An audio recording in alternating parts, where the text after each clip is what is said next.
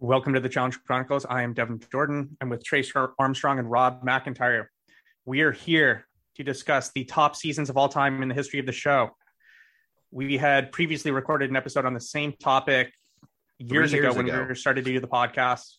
We thought it would be a good time to go over it again now that we are we, we've we've watched a lot more of these seasons, right? As we've gone through the chronicles. Uh, for newer people that listen to the show, you may not even be aware that we do that. We've recapped all of these seasons from the original battle of the, battle of the seasons all the way through. We're about halfway through the ruins right now, so we're a little bit more informed on being able to rank these. A lot of these are a little bit more fresh in our minds. There are definitely some that I wish uh, we would have gone through the same process that we've done through a lot of the older seasons uh, because they're kind of right on the fringe for me, and I it kind of even now I'm could go either way on kind of where they're ranked. Trace, you said that this. Well, I guess first of all, uh, if you want to become a patron, you can go to patreon.com slash the challenge chronicles, subscribe for four dollars a month. You can listen to those chronicles episodes that I, I just mentioned now. Get a lot of other bonus content next week for the patrons. Both episodes next week are going to be patron episodes. So we're going to do this one public just because it seems like this is a good one to have public. And then Rob and Trace recorded with Ben from the Off the Hook podcast earlier today a an episode on the challenge CBS and the different cast members that will be on that season. So look out for that as well.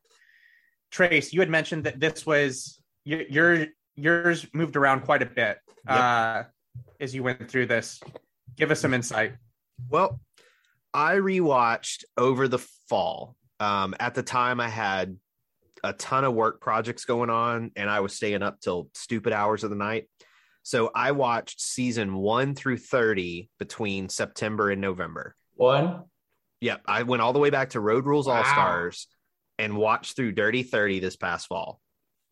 And so during that rewatch, I had a lot of changes of heart on certain seasons. And then it's also been just fluctuated when we were doing the Chronicles. You know, we did this show originally three years ago, and I was going off mostly just my happy memories. I hadn't watched a lot of those seasons in a while.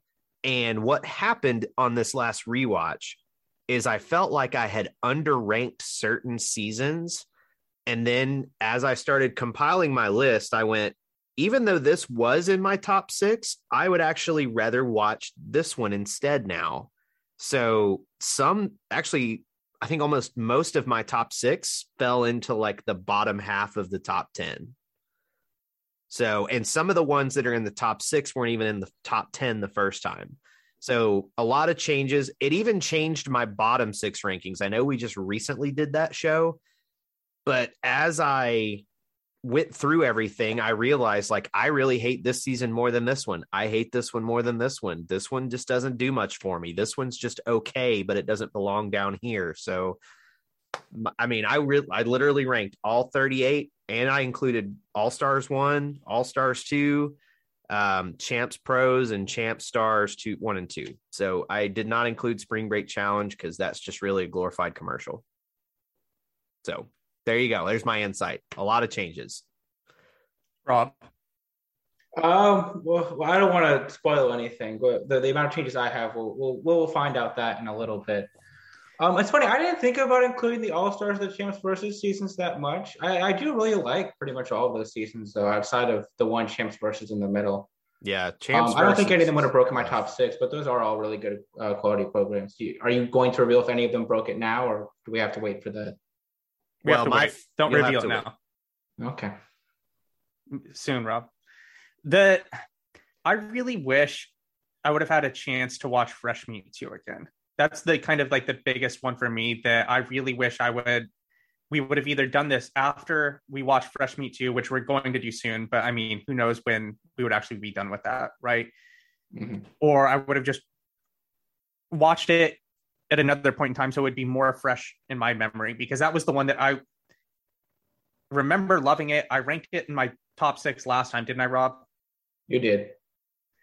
And it was really kind of just like, what do I do with this? But let's get into it. Same ru- rules as normal apply. If it's higher on one of uh, someone else's list, we'll wait to talk about it. Trace will go, Rob will go, I will go. Trace, start us off. Your number six season overall. All Star season one. It's a good choice. Yeah, I Season thought one. about it. it, Uh, just, it is not on my list. What about you, Rob. Is it on your list? Not on my list. I prefer season two to season one, but of course, I also do enjoy season one. Yeah, see, I like season two, but with all the chicanery that was legitimately confirmed at the end, it soured so much of that season. Like it was perfect all the way until the final. Like I literally thought season two was perfect, and then the final just dropped it like a few spots. Like I just could not.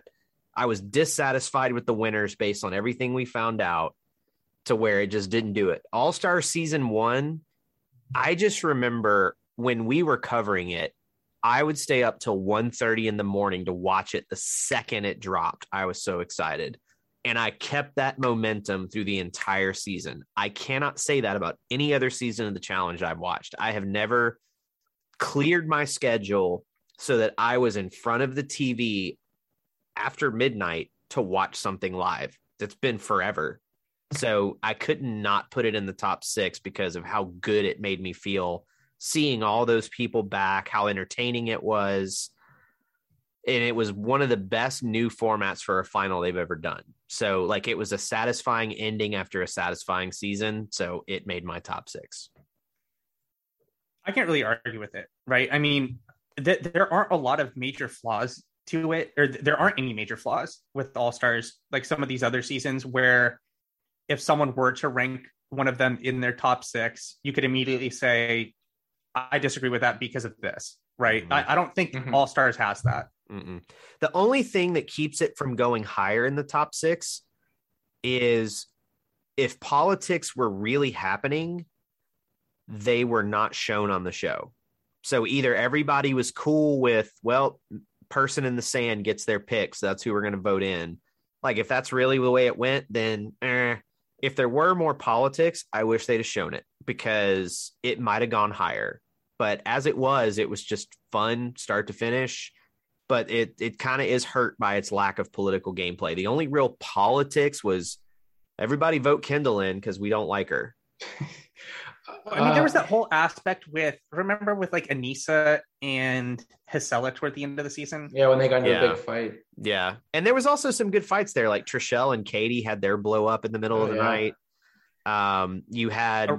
someone trying to throw Yes under the bus because he hadn't gone in yet. Like there was some good dramatic moments. Arissa with the entire rest of the Yeah. production staff. yeah, Just Arissa being Arissa. Arissa being Arissa. And then you have the return of Osama Beth Laden. Like, how can you not love Beth being on a season? Her, her and Cyrus commenting on stuff by the pool. Like, Oh, man. scene. Cyrus coming in as the MVP once again on this season. Like, just amazing political, like, not political, amazing confessionals and just being, just being Cyrus. For me, some of the voting format towards the end was wonky, where like it just like brings somebody else into elimination with you that wasn't even voted in. I wasn't a huge fan of that. Oh, and you had the biggest shocker elimination win in history a one legged Yeah. Jisela and Big Easy knocking out Kendall and um, Laterrian. Yeah, my No, Nehemiah. Nehemiah. Dude, that- who- who at the time I thought Nehemiah was winning the season based on his edit and how he was performing. So like it was shocking. If if we re-ranked uh top elim- eliminations of all time, that would be in my top six for sure. Really? Like that, I oh yeah, dude, that was incredible.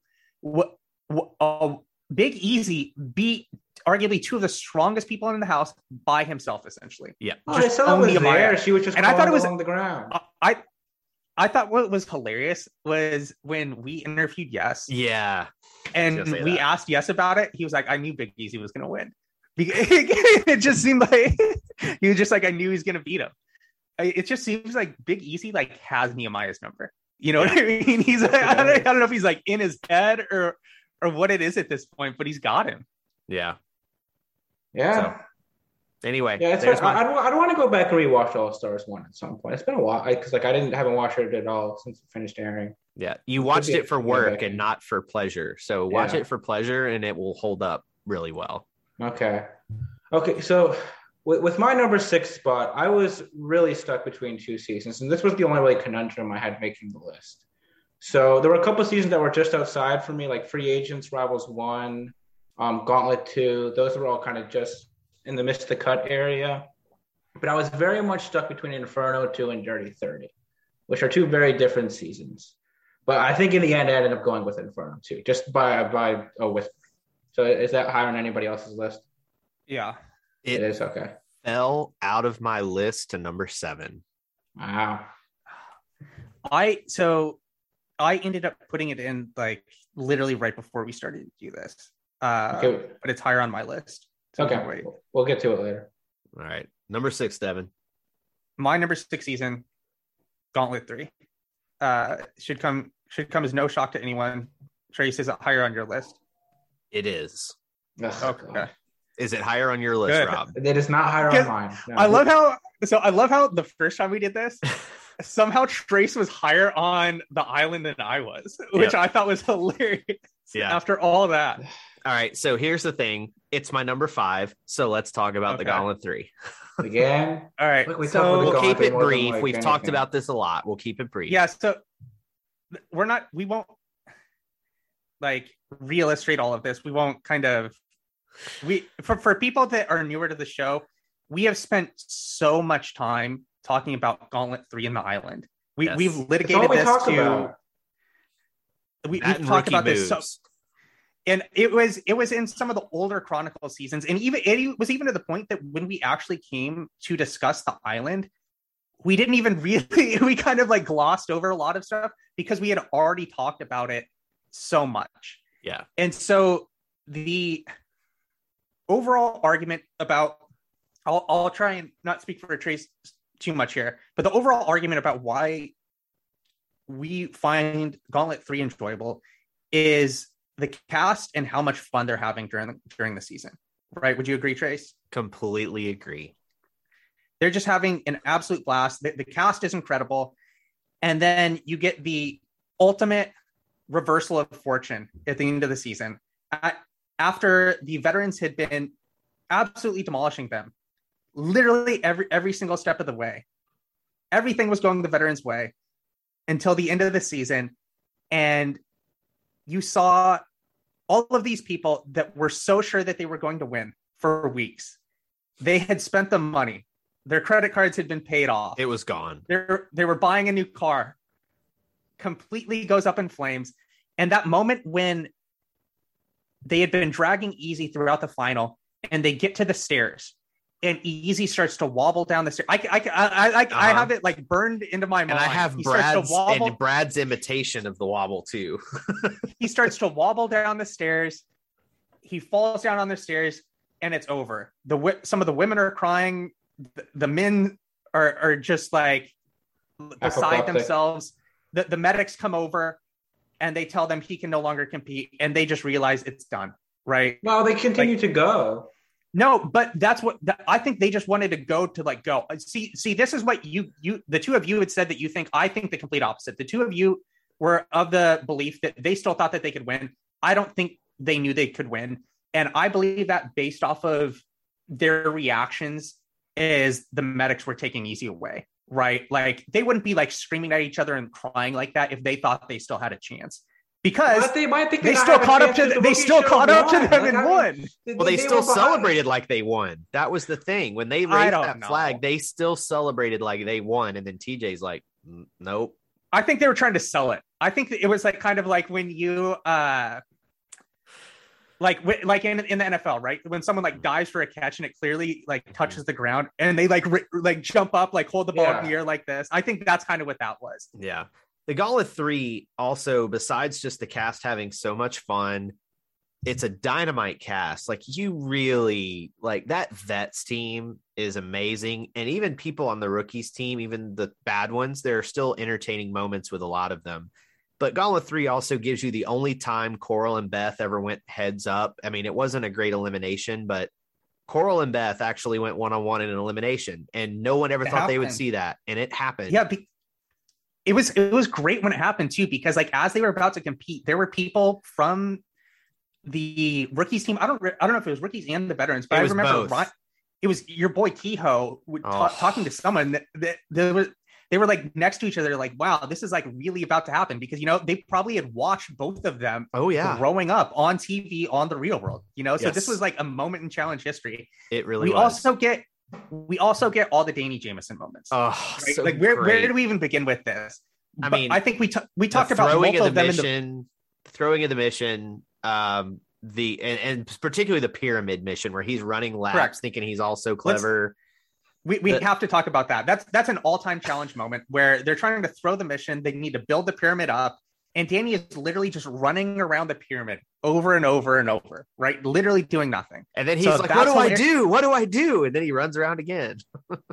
And then we also, I don't remember if you had ranked this in your top six moments or it was the one that you had as an honorable mention. But after Danny decides that he is going to try and strike a deal with the rookies, Oh yeah, that that, he gets called there. out for potentially doing that. And after the mission, he is speaking out to the veterans in the room that night, right? Telling them he did not try and strike a deal with them. It's bullshit. It's a lie. And Frank was behind him the entire time Yep. who was in the room with the rookies and Danny when he was trying to strike a deal with them. He comes out from the shadows and he's pretty much like, "Actually, Danny, you you you did do that. You you did try and strike Here's a what deal with really us. That's what- happened. yeah, And watching Danny's face just be like, "Oh fuck!" Like it was just TV gold. Danny Jamieson is TV gold. I don't care what anybody else says. TV gold. But What's he so up to now? he's working in Boston in construction. Okay. we have to talk about CT's throwing the mission. I, I think Oh. I I like this more than than both of you, but I, I don't know why I think it's so Uh, funny. Oh, and he puts his hand in the water and just goes, No, two. So there's two. There's two this season, right? So the one that that, that you're talking about is the same mission that Danny tried to strike a deal with the rookies. They have to jump in the ice bath, stay in the ice bath for X number of seconds, and then jump out, go back in the back of the line, and repeat it. Right? They just Yep. repeat it until no one else decides that they want to compete any longer. CT doesn't even try to make any type of illusion no, that he will is he's uh, throwing not throwing the mission. He walks up to the ice bath, puts his finger in the ice, takes it out, leaves the room. Yeah. Not having any of it. And he doesn't just I- put his finger in. He like just does this number as he gets out. He's like, nah, and then The one the one that I'm talking about is the mission where they have to climb down to the bottom of the ladder, oh do something at the bottom, and then maybe climb down. I don't even remember exactly what it is. Yeah, it was like a flag. down- You had to get a flag at the bottom of a rope ladder and climb back up. Right. And so what CT does is he's climbing down the ladder and he climbs all the way down, right? You don't need to go to the bottom rung. CT is on the bottom of the rung with one arm in the air, kind of dangling from the bottom, and then let's go. and the best part about it is when they flash to the sidelines after, Coral is just like incensed, right? She's Uh-huh. absolutely furious. She knows this is an attempt to undermine the women. Brad goes over and tries to justify to Yeah. Coral what no, was no, that on was his and that this was part of CT's strategy to be able to do the mission. Just we haven't done top six CT throne missions, have we? no, we just we, need, need, to we do need a to show do top six dedicated. throne missions. But we need to Wait, omit wait. CT. Like CT's throne missions is its own show. He's got like four or five of the top six, right? yeah, He like he literally easy. is. He had at least three because there's the one on World of Worlds too. It has to be the number one, right? When he does the yoga poses, what he's supposed to be pretty. Yeah. There's just so much that you could do with just him. But yeah, so it's an incredible season. It's entertaining also- from start to finish. You cannot go. You will be happy if you are a challenge fan watching this season. I disagree. What one of the so one of the favorite missions of all time, and it's very similar to the mission in uh Battle of the Sexes 2, where the men beat the women down one letter person, essentially where it is absolutely pivotal that the pivotal master. or critical Yeah, that you have candles and a spell. master. right? Yeah. Just absolutely essential that you have the same amount of people and they still win. That is very similar to the mission from Gauntlet 3 where everyone is buried underground, oh. right? Oh, And so the veterans have more people buried underground than the rookies do because they have more people, right? they're like four or five people ahead. Like it's a They are ridiculous number. they are so far behind, right? Like they are so, they have way more people uh, buried underground, and it's essentially Nehemiah versus Evan, right? They each have to answer a trivia question about the person that's buried underground. If you answer the trivia question correctly, you can then release that person from being underground. You move on to the next person. And the first team that has all their people uh, unburied or like re- removed from the ground first wins. Somehow, Evan and the veterans win right? Like, I, like, it, and they win, and everyone just goes fucking wild yeah. because they cannot believe that somehow they won. Nehemiah won was a disaster in that in that mission. There, there were so, there were so many there were so many missions that season where the veterans just like outsmart them, right? Mm-hmm. Because it's the same thing with that mission where the sandstorm, to, the the car, yeah, they they have to push the car and put the planks that like the two by fours in front of the car to push the car through the sand, right? And the rookies are about to win, and the veterans are just like, fuck it. And they just push the car through the sand and coast, coast past them before they know what happened. Yep. And then you can thank Evan for that because right before the challenge started, he goes, Do we have to use the planks? And TJ goes, No. And Evan was like, duly noted. no, yeah, I, I kind of remember. He kind of just like he, he, I remember him just like nodding and like smiling, yep. like he knew. He knew. He's like, this is how you win this mission. so, anyway, we've talked enough about Gauntlet Three, but yeah, top five for me. It wasn't even a question if this was going to be in the top six. It just where did it fit, and it fit very comfortably for me at number five. So, Rob, number five. There we go. Okay, uh, I had Battle of the Exes two at number five. Interesting place for that one. It actually jumped up my list at number 10. So it's not okay. higher, but it was further down the list, but it's firmly in the top 10 now. I just think I think that Battle of the Exile twist you could have your quibbles with. I think it produces a great moment at the end, but it's pretty blatantly unfair. Uh, but beyond that, I think it's a really well set up season. I think it's got politics, it's got drama, great competitions. I love the missions and eliminations they use. Very deserving winner at the end too. I, I think it's all around a great season. So, did you have this ranked in your top six last time? Yeah.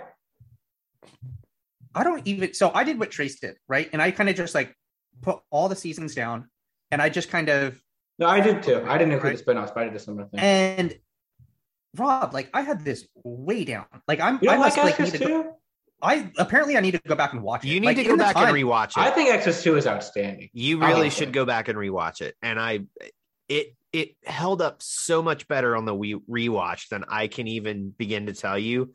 Wes pitches a perfect game of a season until Bananas returns from exile. And they had it is one of the perfect challenge yeah. moments. We've talked about it before.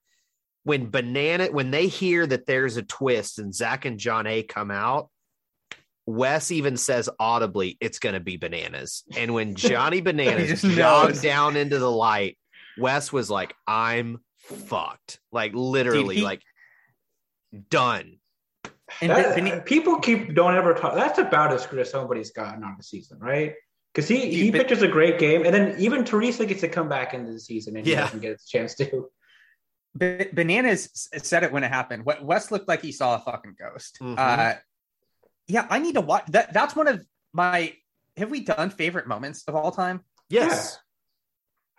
When did it was in my top recent? six? We did this like we did this like a month ago. It was in my top six, about? man. We, we both had it. we both had uh, Laurel with the suck it as our number one. Okay. Yeah. We've done like so many of these, but like yeah, uh, I don't a lot of shows. I should. I didn't even. It didn't even. I don't know if it even occurred to me to rank that one, but it should have. I loved that moment when it happened. That yeah. that's uh, incredible. Uh, that's the same episode too as the huge fight Nia and Nany get in, where mm-hmm. it's like as explosive an argument as you've ever had on the show. That might need to be a best episodes ever watch. That episode is. I was going to think about it because there's a lot of great stuff from that episode. Because you have the exiled elimination where Bananas comes back. You have the Nia and Nany fight. And then Wes goes home and gets eliminated at the end. Well, that's the, the next episode. Oh, it's, not the same episode. episode. Yeah, they, they they do a t- uh, to be continued before oh, Wes's uh, unfortunate demise. Yeah, it's, it's, I just think it's a great uh, season. It's got all the it's got all the competitions you could want. You've got all these different dra- drama. You've got relationship drama with Zach and Jenna, and then remember Jay and Janae are hooking up on the side too to, to get back at them. Yeah, I, I love I like the dynamic with Wes and Johnny kind of playing two different sides of the house, and then Sarah skirting in between and finding her way towards the end. Mm-hmm. Each of the different pairs I think is also really interesting. That makes it for like Wes and Teresa are a super interesting pair. Sarah and Jordan, I think people forget how much they fought that season and that they really didn't win anything until towards the end of the season. I think they win one mission early on and then they really kind of hold their water until the end. Yeah. Uh, but they're, they're it's not like that they're a lock to win from the beginning of the season because Wes and Teresa were obviously great, and then Jordan and Sarah were just fighting all the time. Yeah. So I, I think it's a great season. And I Wes think it's got everything you orchestrated. Wes orchestrated the two best friends, Johnny Bananas and Leroy, going in against each other in elimination twice. Like Yeah. just such a scumbag move that worked. Well, he did it once, and Sarah did it once. Yeah. Yeah. oh, that's and right. Sarah did it the second time.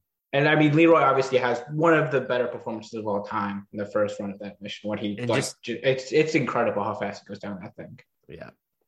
So I- it's a I- I great it's great. season. Like it, I think it's a great season. it skyrocketed up. I cannot fault you for putting in your top six at all. It was in the 20 range when I did this the first time. It hit number 10 this time. It is I think people just forget about it for some reason. season. Like people talk about Exes one more than Exes two, and Exes two is a thousand times better. Yeah, X's two is waste. Like X's one dropped like a rock in my rankings. Like it was in like the top fifteen. bland. It was in the top fifteen, and it was like in the late twenties this time because I think I just from my memories of it, that stretch from cutthroat rivals, X's seasons, rivals two to free agents is like my one was it was the it was the time of the show where I was watching it week to week to week to week every time it aired. Whereas with the other ones like Ruins and Gauntlet, I would say that's a better stretch of seasons. But I was not watching all of those live. I caught some of them live and some of them later, and so it just that era held, hol- has like a special place for me. But when you rewatch X's one, it doesn't even come close to X's two in quality. Have you seen it recently, Rob? X's one, Two. two. I've seen it decently recently, probably within the past year and a half. Okay. I don't know if I watched it all the way through, but I watched a lot of episodes. All right. My Number number, five. five. Inferno two. Oh, okay, here we go. Yep. Go ahead. Like I said, it dropped to, out of my top six to number It's seven. just, I I think it's another one of these seasons where there's just not a lot of holes. Like you could pick, I guess you could pick this with the format and that there's only elimination every two episodes. But you've got a lot of great moments, two really interesting teams with different dynamics, great cast. Like there's all star cast on both the men's and women's side. Yep. Uh, some really fun eliminations. Like you got uh, Abram versus Brad is really fun. Um, Veronica and Jodi have a really good elimination in that one too. Plenty of great fights. Like you've got Devin's favorite, the wedgie fight. You've got um, the fight where Veronica's mad because the good guys switched the vote. Whatever happens with Oh, that. I wasn't even going to bring that. I mean, you're forgetting one of the biggest ones. You're forgetting uh, Beth versus Tonya. Yeah, of course. And and, Tonya- Tonya throwing best clothes in the pool. Yeah, Exactly. Yeah.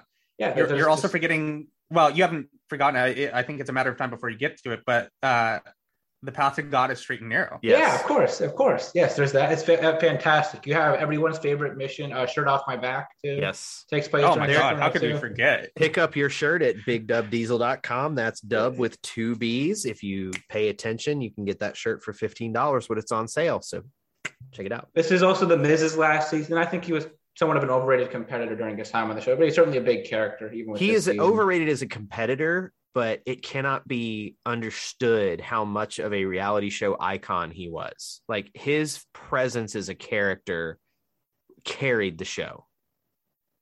Yeah, I think I think people definitely forget how big him and Coral were. Oh, the for show. sure. I mean, they were it. Like if you I- I ask don't- people, Coral, Mark Long, Miz, like rank the three of them in terms of importance. Most people would put Mark Long number one now. I would say that the Miz Really? and Coral are more important than Mark Long. I think for sure. No offense to Mark Long, but Mark Long's done what four seasons besides All Stars. No, it- it's yeah, Coral and Miz way ahead of Mark Long. I mean, I mean, because Mark two Long did what? Exes one. He did Real World versus Road Rules, which was season two.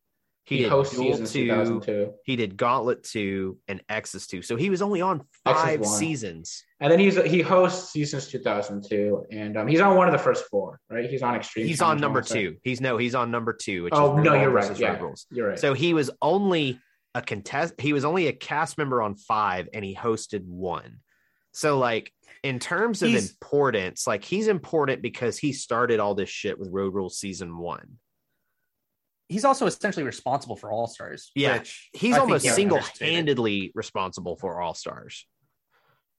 yeah, but like I just I think this is it's just a great cast, good format. Dan so Renzi, we have- yeah, Oh, Dan Dan Renzi. Renzi. Like So was when- just when when we when we went back and rewatched these, right? Uh, I did not remember how good Dan Renzi was. Dan, He was Dan an Renzi MVP. is just he's just on fire the whole season. He's he's just like like his confessional is top five confessional Easily. person of all time. He's he, yeah, he's great. Yeah, how, is- how, how has he not been back on anything? It- it's it's a well, he was supposed to be on the All Star shows, but he's a nurse and he would not travel because he had patients because of COVID.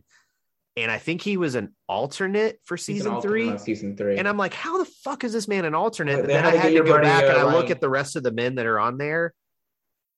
Because of the built-in stories they had from season one and two, and then the heavy hitters that hadn't been on that are on season three, I get it. I really do. But he, I hope he's if there is a season four, which I would assume there will be in 2023, he needs to be on it. Yeah. Was that the So same I- season where they had the cruise ship challenge where they had to like sell all this random shit? no, to- that's Inferno. No, one. that's Inferno one. Okay. Inferno That's one. Inferno one. People get those two seasons often confused, but uh, yeah, they're, they're, they're different. Those do get It- confusing because there's so many of the same cast members between the two the two It's seasons. also it's, it's also the only two seasons Dave Mirra hosts. also Yeah. true. Yeah. So uh, yeah, I, I love Inferno too. I think there's a ton of great moments. It's- It's a great honor to watch. Having the original version on my Plex server, but also having the remastered HD versions on P Plus is solid because there's a few edits to the P Paramount Plus version. So I like having the ability to go back and see some of the original music cues and things they have on the original, but being able to see it in crystal clear picture and audio on Paramount Plus, like if you have never seen Inferno 2, go watch it. It's great. Yep. I would want that for the original sexes and uh the first Inferno. I think that'd be pretty cool. The first Inferno and the con- all, I guess all the early. I Seasons, just I want- think it'd be really cool. I ju- they just need to get every season from 1 through 38 on there, but because of the way they used to do audio, that's going to be difficult. I think it will eventually happen, but it's going to take a while. I love the first gauntlet. It, definitely, definitely not in my top six, but I think there's so many fun moments from that season that j- just are kind of I mean, we just see needed HD reel of Johnny Moseley's outfits from the seasons The- he hosts, right? Just Yes. like a, a clip. I mean, just from. Gauntlet One, it, ju- ju- Gauntlet One alone. Because Right? He's I, got, well, like, I think the- he's the throwing more triple heat in block collar. Sexes too than I feel like Gauntlet one. Sexes He's 2, got his outfits got even Yeah, better. that, that's that's peak Moseley in terms of outfit game. Sexes when he's got the 2 Splinter Cell outfits like that. The, the, Sexes the 2, Johnny hat. Moseley went out with a bang for sure. Man, is, is he his own stylist or does he have somebody? Do you think? Oh, he that's his choice. 100% his choice. That show had a budget of 0 dollars back then. That's all him. He might have walked in a room and saw these costumes and He's like walking I'll into like that one. Party City and uh, Telluride or wherever they are, and just, just buying Yeah. the cheap uh, outfits. They're kind of like, hey, hey, Johnny, here's a hundred bucks. Go find an outfit.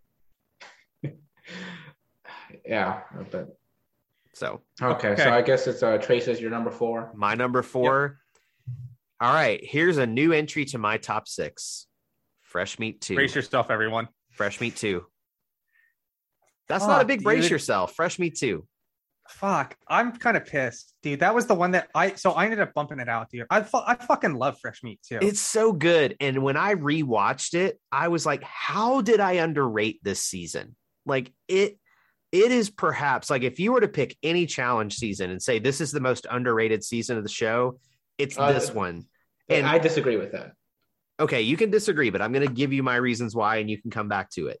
So when this season aired, it was one of the lowest performing seasons they'd had in forever.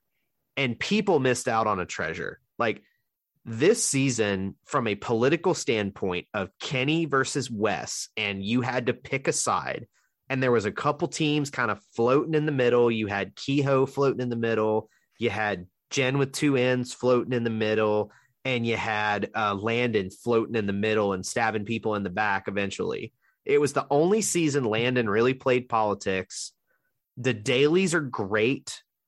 Some of the fresh meat too that were introduced became one of them became one of the biggest cast members of the show in Cara Maria, but she goes home first. Yeah.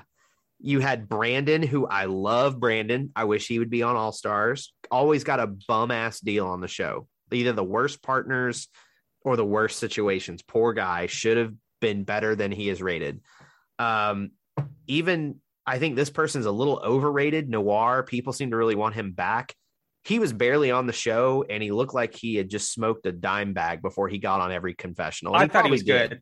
He was okay, but uh, and then you had just some amazing, hilarious moments. My absolute funniest moment from the season was Danny looking at Evelyn and Wes with a straight face, saying, "I can beat Landon in a final." Like, and them looking at him like he had said the dumbest thing you could possibly say as a human being. It was great. Kenny, literally in episode two, predicted how this season would end. He's like, you guys can go and follow Wes and you can do all these things, but I guarantee you he's going to stab you in the back and you're all going to go home. And they did. It was from a political standpoint, if you like the challenge for politics and drama, this is your season. And then there's a bunch of nothing fights. Pete and um, Danny get into it over potatoes. Danny ate some of Pete's potatoes and that caused a fight. And then Wes jumps on Danny's back and falls and hits his head. Yeah, I forgot about that. There's just so many great moments. And then the shocker of all shockers, Landon somehow pushes one of the worst fresh meat to victory and gets a huge solo victory, which he had never had to that point. We had we had talked about that about the worst person to win a final in a pairs or individual format. Carly right? is She was- number one with a bullet. Yeah, I don't, think even, we I don't even know really- who number two would be. In a Who would number two be? Pair or individual? There's never been an undeserving individual female winner. Um, Like I think, I mean, I guess Amber B in the mix. For I don't even know that she's number two, but I, I felt like she deserved there. it. Like she actually earned her victory. Well, you Um, can say she deserved to win, but then she's somebody still has to be towards the bottom. Like, but in terms of pedigree, it's like her. I mean, Aviv just never did another season, but I think she's a really critical part. To her Aviv was a decent competitor, even though that was her only season. because I think So- with Amber B, we've just seen that she doesn't have a very varied skill set. It's not like she I mean, you could probably that make the argument for it wasn't a pair season, but you could make the argument for Tori Hall. You could make the argument for Johanna on uh, Gauntlet Okay, well, that's, that's just that's just That's a different. If team season, but, yeah, like- just- if we're talking teams, like I mean, Individual or okay. pairs? Individual Yeah. or So, pairs. I think I think it's- for the men, I think Jamie Cara's cousin kind of has to be the worst, just with how things look. I don't think he's a bad competitor, but it's just everyone else is just clearly not the worst, so he kind of has to be him. So I, I'm I'm redoing my rankings. Like I I just can't like I just can't do it. You so can't do I, it. I'm changing it. Fre- Fresh meat is num- number five. Gauntlet three is number six. I'm moving Inferno two out. Like I, I just Alright. can't do it. I you're, like you're copying Trace me talked now. me into it. Like I I it- was that your six and five? yeah. Oh no, no, your six was All Stars one. Oh, that's right. But Gauntlet is your- three, but I moved Inferno to number seven. That's what I mean. Is like you moved Inferno to number seven. It's been a while Yeah, since I I've mean- seen Fresh Meat too, but I, I've never thought that. We're about to watch it. I'm telling Yeah. you, within the next probably eight weeks. I, I just don't, I don't watching find the It's- politics as, inter- as interesting as other people do because since Kenny kind of wins all the time, it's more anticlimactic to me. And I, I also don't like the Exiles as much as other people do. I much prefer. the Oh, Elimination really? it. Dude. I love the Exiles, and I I- actually I just, really I want love the Exiles head on head, this and I want the crowd to be there.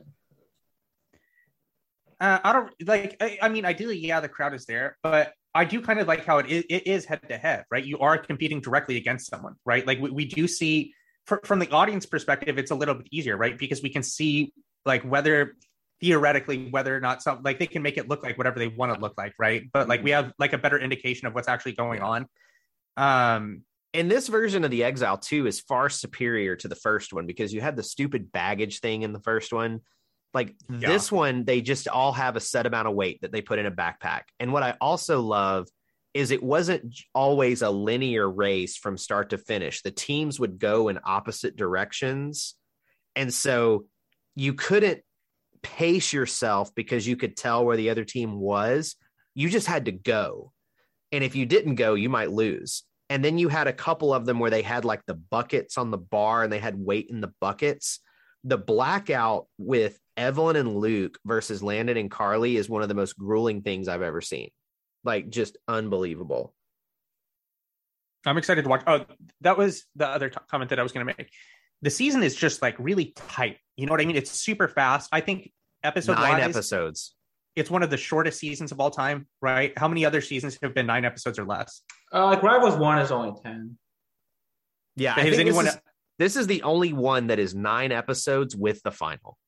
I'm trying to think. Uh, it might it might be. It's There's nine of- episodes. and There's a lot that were in between eight. There was a lot that were in between nine and twelve. I don't know if there's anyone else that's nine. Yeah. There was a stretch where they were always 10, and then the shit show and the reunion would make it 12.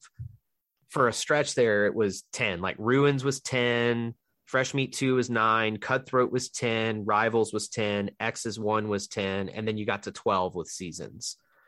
We we get your girl Theresa Gonzalez. We haven't Oh, brought that up yet. And Laurel, the debut of the beast herself, Laurel. So we it's a to do great a- season.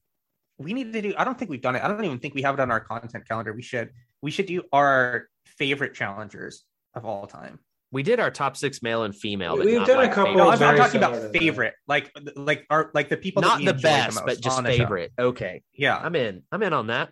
Uh, so we can now lock in Danny Jamieson number one for Yes, Trace, Ryan you're- Keegan number two, Oh, Tyrie Ballard number three. i can't Well, believe you're gonna uh, do your boy Urban Meyer, like number that and put him four. too. killing me. All right. Dude, Urban anyway, Meyer there you go. Fresh Meat the two. We we have I think one more Ruins episode to do on our Ruins Chronicle, and then we get into Fresh Meat two. So I'm what Pumped. uh so we have two ideas for the content calendar oh favorite challengers and what was the one earlier we thought of Well, we were best episode was something we were just going to do, just do another one of those. yeah. I was a lot of saying the options for best episode for that X's two episode where We have a lot of options back. for that, so Yeah. we've definitely. if anyone has any episodes they want us to consider for the best episode series, because we'll probably do one this next week, uh, message us on Discord, message on, us on Patreon, or you can email us at the challenge chronicles at gmail.com. Yeah. Um, Rob, your number four season. So my number four is Cutthroat. Wow. A good choice. Okay, Did not so expect I- that. Was that was that your top six last time? That. Yeah, it was number number three last time, so it moved down one.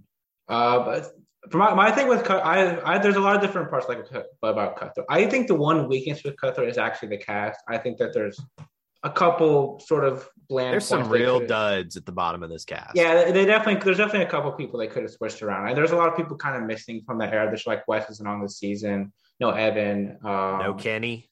Yeah, no Kenny. So there's a lot of those bigger names that are off and on the cast. But I really, I, with that season, I really love the dynamic between the teams. I really like being able to watch how each of the different teams sort of works their team differently. Where the red team is just voting based on who their friends are throughout the entire season. You have the gray team that runs on almost like an honor system. And then you have the blue team where Johnny is just trying his absolute darndest to get Big Easy and Katie out of there as soon as he can. Oh, you have a couple great moments. You've got Sarah, you've got the whole plot with Sarah and Laurel trying to throw missions on the gray team so that they can get rid of Cara and Abram screaming at them the whole time. You have obviously the Johnny Brandon's backpack, which is a huge, huge moment in the history of the show.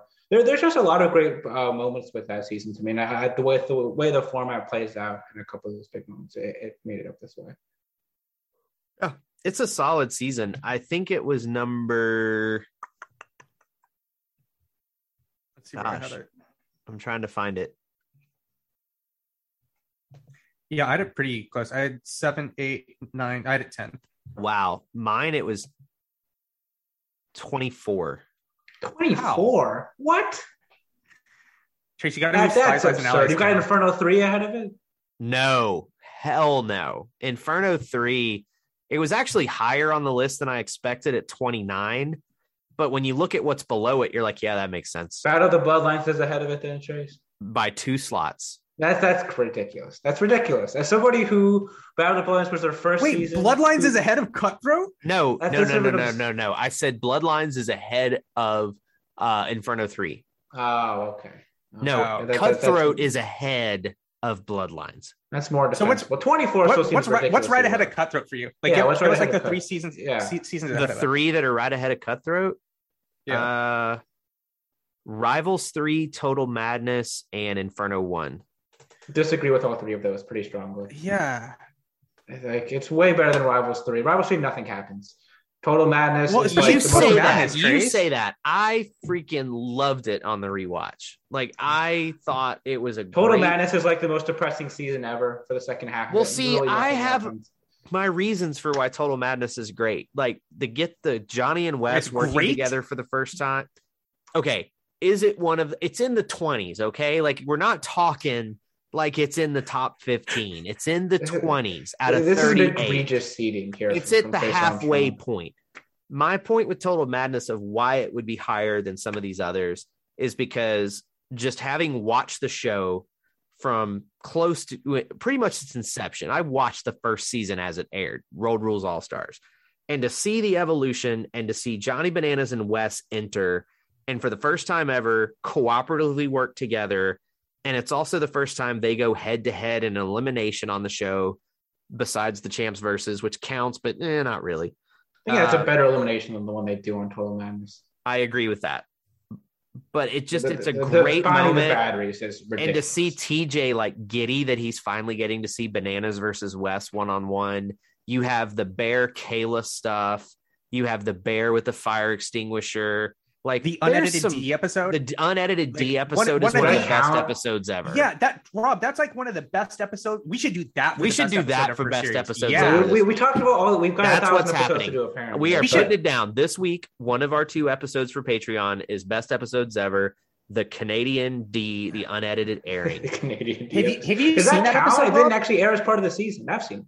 It. Yeah, it did. We saw it. It aired. Well, it didn't. It, it did not air. You guys watched some like uh, off rails. They put it on MTV.com Yeah. Canada. You're like those guys who would get like the Japanese version of Super Mario Brothers. 2, I so I had I had a uh, we we had just started Patreon and they messaged me and said I saved it off the Canadian site. Do you want it? And I was like, you're damn right I do. So we have a copy. I have a copy. Fuck yeah. Rob, have you seen it. it yet? I've seen it. Yes, I know it's very good. I just don't know if it should count as part of it. It didn't air as part of the show. It should. It's an episode though. It Well, is an episode. But it's it really was. not sup- an episode. they At that point, literally they we found literally cut that footage of a shit different up season? three days before it aired. So if that we was- find lost footage of a different season, would that count as part of the show? If we find Uh, lost, lost- footage of Spies Like This Now, was literally it's like supposed the to most air incredible content that we've ever literally three days before this episode. Like it had been edited, it was sent out, it was ready to go out and be beamed to the nations. And then they had to cut it down with three think- days to go. Do you think they should have done that? No, we already talked about this. We've You talked about it. air. It's an issue that I don't have enough you know, information It should have aired. What they should have Anyway, this is not about total madness. But anyway, yeah, we're gonna make I it about rank total madness. 'cause Total That's an, Madness that's, an of egre- that's an egregious ranking. Please, please, Fine. anybody that It's has a hot issues with this, direct their mail to uh, at Trace Armstrong. Do Trace not throw it my Trace way. bomb right there. Hot take. I think it's better than Ridiculous. It's rid- Cutthroat. It's ridiculous ranking. Fine. But I, I, I think Cutthroat's great. It's got uh, the dynamic between the teams. I find very interesting. It's got a lot of great missions throughout. One of the better missions and elimination setups I feel like throughout the show. And just the way the season's formatted, I feel like a lot of different characters get to have their moment in the spotlight. Like sometimes it's nice to have a season that's really focused narrative, but the way the way the season is structured, it feels like you really get to understand who the main players on each team are, how everyone, like all the other different characters, think about that, what their stance is in relation to their team. Yeah. Um, I, I just really like the way that's set up. Well, I think one thing, and this is what the challenge needs to, the producers need to consider, is the three team dynamic made the show very unpredictable. And the secret vote also made things a little more unpredictable, not like they've done on double agents, like where you eventually see who voted for who, or the people that win the day get to see who won. Like you could literally tell three people, this is who I'm voting for, and go in there and screw them in, in, in secret, and no one would be able to figure out exactly who flipped. So, I mean, I really think they need to revisit a cutthroat like format, which they kind of flirted with on Spies, Lies, and Allies, but they should have just gone from the start from there. If they had started Spies, Lies, and Allies as a cutthroat style show, I think there's a better outcome than what we got. Uh, I think the issue you run into there is it's just the rookie purge for the first. You still would have. still. There was going to be a rookie purge regardless of what they did. Well, I mean, they could have just paired them up with the vets, and then there couldn't be a rookie purge, or maybe so they weren't switching teams. Like there was a ways around it that they There was. just that they just did not come to. Alas, I think the cutthroat format is one of the best formats they ever came up with. They need to revisit it. It's a great. I think it's the only way you can conceivably do a team season at this point. I think anything else, you just have people throwing missions constantly. It's really hard to set up the incentives correctly. Yep. All right, Devin. Number four on my list, maybe higher on Trace's list. The Island. Yeah, it's just so much of this episode I'm just gonna have to not take part in, isn't it? Island Trace is a- fell out of my top 10. Wow. Yay, victory. It's still one of So my that- favorite seasons. But like when I weighed it up against would I rather watch this season or this season, the island just kind of kept moving until it settled in at number 13. So uh, this was originally in Trace's top six. This is another season where pretty much everything that we said for the gauntlet also applies here. Like we have talked about this season so much. Like, is, is there a season we've talked about more, including all the seasons that we covered No. week by week? The island I and mean, Gauntlet you, you, 3. refuse, you refuse to talk about Spy Sauce now. It's more than 20 consecutive minutes towards the end. So Island and Probably Gauntlet not. 3 are probably the two seasons we have debated and beaten to death in this almost four years of the show. Um, I'm just pulling up everything right now. So when we went back and rewatched it, right? So my belief, so when we did the first ranking of this, right? I had ranked the island in the top six, hmm and I just I hadn't seen it in a while, right? When we went back and watched it again, my reaction was, man, I was way too low on this. You Mm. know what I mean? Like I forgot like how good this actually was. It is a great Something is- season. Something is just always happening. hmm You know, like it's it's just like there are a bunch of seasons ar- around it, kind of, or some older seasons where it's just like, you know, like people are just kind of like standing around. There isn't anything Inferno 3. yeah, you know, like there's just there isn't any action. The island is all action. Like pretty much every episode, I kind of like. And so when we initially did the rankings for this, my comparison for the island was in old sitcoms where they have a random season where they take your familiar cast and put them in a new environment. So think Saved by the Bell at the beach. Mm-hmm. Think The I Love Ricardo's number Lucy. just moved to LA. Exactly. Yep. Right. That's what Yeah. this is, and I think it they fucking kill it. They right? did. I don't want to see. I don't want to see it again. Right. Yep. I think it was good one time. We don't need to see it again. Nope. But I think they made the most out of it. I, and I think a lot of this was probably a, a lot of this probably just had to have been the hype around Survivor, right? Oh, At for the time. sure. Oh, and they were just sure. like, all right, screw it. You know, let's do it. Let's see what happens. And pretty much everyone has said that they refuse to do the show again if they do another island, right? All the people that were present for They, that. they're not. a well, them. they, they refuse to do it if they do another Total Madness, basically. So I can't imagine how Yeah, another island. The would go the over. the conditions on Total Madness almost caused mutiny. So yes, the the reunion for the island, Oh, one of the all-time best fire. reunions. Kellyanne is just completely trashed. It doesn't even make any like comprehensible sense. Mm-mm. We get one of my favorite moments of all time. I ranked that this, didn't I, Rob? I believe you did with the Evelyn. Evelyn. the th- uh, yeah. Telling Johnny to pretty much go screw himself and screw his alliance. One of the greatest moments in the history of the show. Then at the very end, and I think this is the same reason. th- This is the same type of reason why I like Gauntlet three and rank it as highly as I do, because of the final and the ultimate reversal. Right, the the veterans thinking that they're going to win, being so confident, and then ultimately losing. Mm-hmm. The same type of thing happens in the island where Evelyn the entire season is at like at Johnny's neck. They're they're ready to kill each other. Something's got to give. And Evelyn at the very end has the opportunity to take Johnny's key one more time, right? Sh- She wins the mission, right? Everyone thought that was so that in and of itself, right? They didn't think Evelyn was going to get another chance to get a key, right? They didn't know what was going to happen.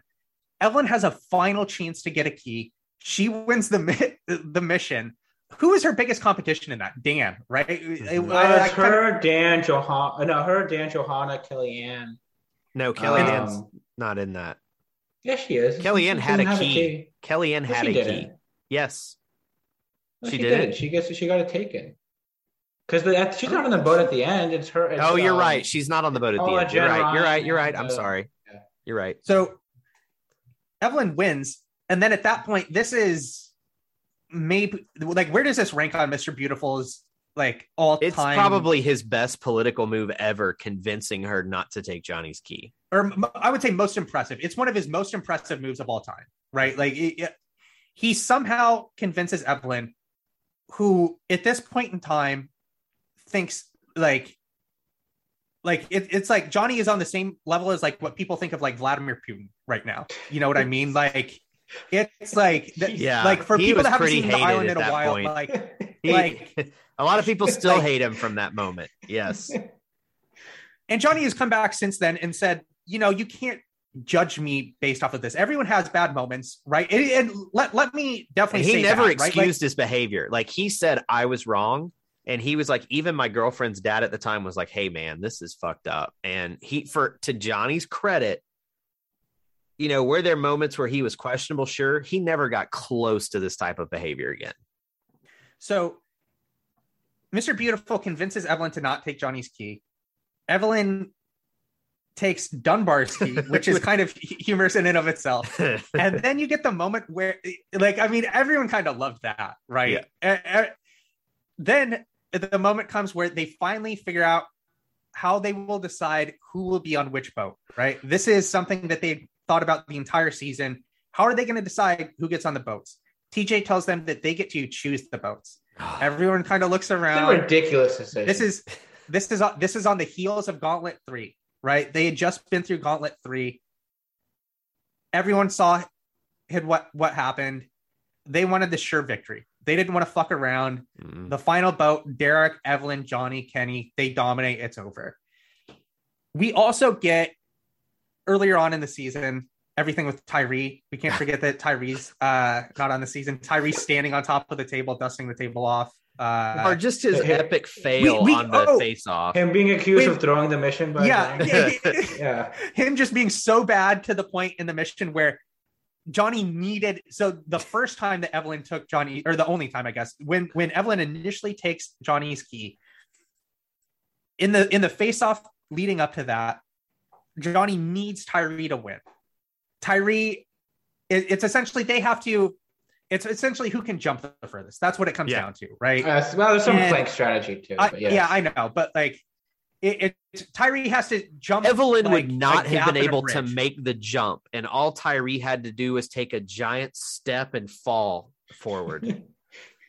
and Tyrie runs up to the gap, like just chickens the fuck out, leans gra- forward, kind of starts falling towards the water, puts his hands on the rails where planks had been taken away, and fucking DQs.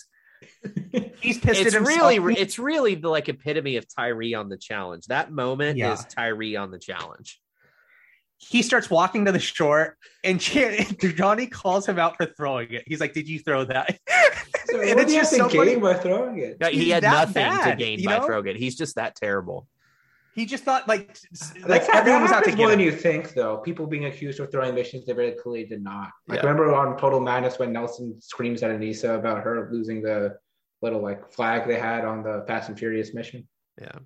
And you We know get- what's even we get- funnier? Like you even forget the lead up to Evelyn being allowed in the face off. It was, hey, we're gonna put you up against Dan and Tyree. Evelyn's gonna have her work Yeah. cut out for her, and she won. Because that was the thing. Remember, they were just trying to keep Evelyn out of it. And they were like, "We'll give you a chance, but we're gonna put, put- you they put- against the wall." they put they put her up against the men, right? And they're like, oh, she's like, she's not going to be able to do anything. She's not going to win, and she goes out and wins, right? But, because at, at this point in time, she's like, when it came to the voting of who would get voted in to be in the face-off, she, at this point, she's like, I don't fucking care. I'll go against anyone just, Just to get a put me in. right? And she goes out and wins. We get all we get the moments with Dunbar. Dunbar is off the rails in this season. Remember, Dun- Dunbar's like he's trying to justify how the The men, should need more able to get food than the women. yeah, than the women. Uh, then Dunbar talking about how he has like a list of people uh, that he would kill for free. Remember this? Yeah, yeah. Jesus. Who's on that list? Remind Dun- me. Dunbar went way Ashley? off the rails. The uh, the original Ashley. Ashley. Yep, Is that who it is? it's Ashley Ashley. with two eye? Wait, two eye Ashley? Uh, one eye. I can't even. I think it's one eye, but it, it- she wasn't. Ashley she's the one that hurt her foot and went into the face off and then got. Why did he hate her? I don't remember. She just was. they were on the same at him a season to each other. I think it was one of those Yeah. situations He where they didn't just seem like he got along very well with. No, they were Real World both on Real World Sydney. So yeah, Yeah, Then quite, quite Paul- the turbulent personality there with Dunbar. Colie was on that season. I thought she was pretty good. Who by the way, she just got a new gig. Like she might now be in the running for one of the most successful challenge people of all time. she really is. She really is. She I went from the is- CEO of the bowling thing to like an even bigger step up. She's like one of the lead people in the WNBA or something. Oh wow, good for her. That's pretty cool. So, So I mean, she, like, she, she's powerful. She's she's got her shit together. yeah. well, we'll see what, where that takes us. But uh, like, well, like my opinions on the island and Gauntlet Three are well, well Yeah. documented. To me, to me, they're the, the charismatic. They're out of like they're the charismatic friend that's actually a horrendous person behind the scenes that I just don't like interacting with. Yeah. That- that's how I describe those. two. So yeah, but it, it pained me to drop it as low as I did because I still love the season for everything we've talked about and then some. But as I if you- started weighing it against some of the ones that fell out of the top six with it, and then X's two like Total Madness. Well, no, Total Madness is in the twenties, dude. Like it's It's ridiculous ranking still. whatever. Uh, but like the ones that entered the top 10 that weren't originally in the top 10 were X's 2 and Gauntlet 2. Gauntlet So- Two's sensational. Gaun- Gauntlet Two's right outside of my. If top. Hey, it's Gauntlet right outside 2's final Gauntlet- was Gauntlet 2's better- outstanding. It If really Gauntlet 2's final was better, it would be in the top six with a bullet. Like, no question. G- Gauntlet, Gauntlet 2 is fantastic. If people haven't seen that season, go go watch the Kina, Alton, and Derek highlight reels. yeah. season. So, like, I mean, watch. it just kept slowly drifting back until it fell out. So, uh, it's a great season and I love it. But then the ones that actually passed it is Invasion clocked in at number 11. And That's- then War of the so. Worlds clocked in at 12. I liked Invasion on the rewatch, man. Like, it. The well, you didn't even rewatch War of the Worlds, did you? No, but I just I go back and I look at the cast and I go back and I look at the notes I made because we were doing the show when it aired and I was still making notes on it. We, we weren't covering it though. We weren't covering it live, but like I have a feeling on the rewatch I'm going to be blown away by how good it actually was. All right, let, us keep moving here. So anyway, we're- we're- My number we're- we're taking three, too long. my number three. This one is also I don't I think it might have been just outside my top six, but it is now firmly in at number three. Is Rivals Two. Okay, higher, uh, same ranking as my list. I also have it at number three. All right, is it higher for you, season. Devin? Uh, no. So let's talk about it now. Okay, I, I, Rivals 2 is just phenomenal. Like it is a great cast. There's not really the only dud member goes home and gets replaced by a better cast member. um, Naomi goes home Naomi. and in comes Yeah. Cara Maria. Yeah. So it's yeah, it's I, I think yeah, fantastic cast. I think the missions that are in Rivals two are maybe the best, like some of my favorite missions they've ever done on the show. I think the missions are great. And it might be the best constructed final they ever did. It's, I think in terms of the circumstances they were put in, like those people are in the Challenge Hall of Fame for what they were to put together. Those producers with that Mhm. final. Yeah. It's just so it's very comprehensive. It tests any skills that you could want on the challenge. You get no illusion that you think the wrong person, the wrong pair is winning Mhm. at the end for the men or the women. It's it's fantastic. You get CT's first win, Emily's first win, a lot of great pairs too. Paula's last win and last appearance probably ever on the show. Yeah, she, she's obviously, of course, fired that season throughout the whole time. Yep. You've got so many fights. You've got the Trishelle meltdown, the Aneesa With fight with her. Um, Sarah gets screwed again and sent home because of her partner. This is coming off her getting sent home on X's one after she and her partner Vinny win uh, a mission. They get sent home.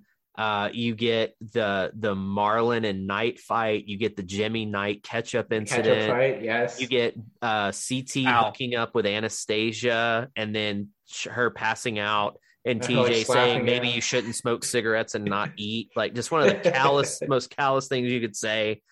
Um, it just, it's just got some bangers. Just It's got some great thing is- eliminations. Like the mission where they have to wear the shot collar and like find their way. You know, Oh, yeah. about, Trace. It's fantastic. It's fantastic. awesome mission.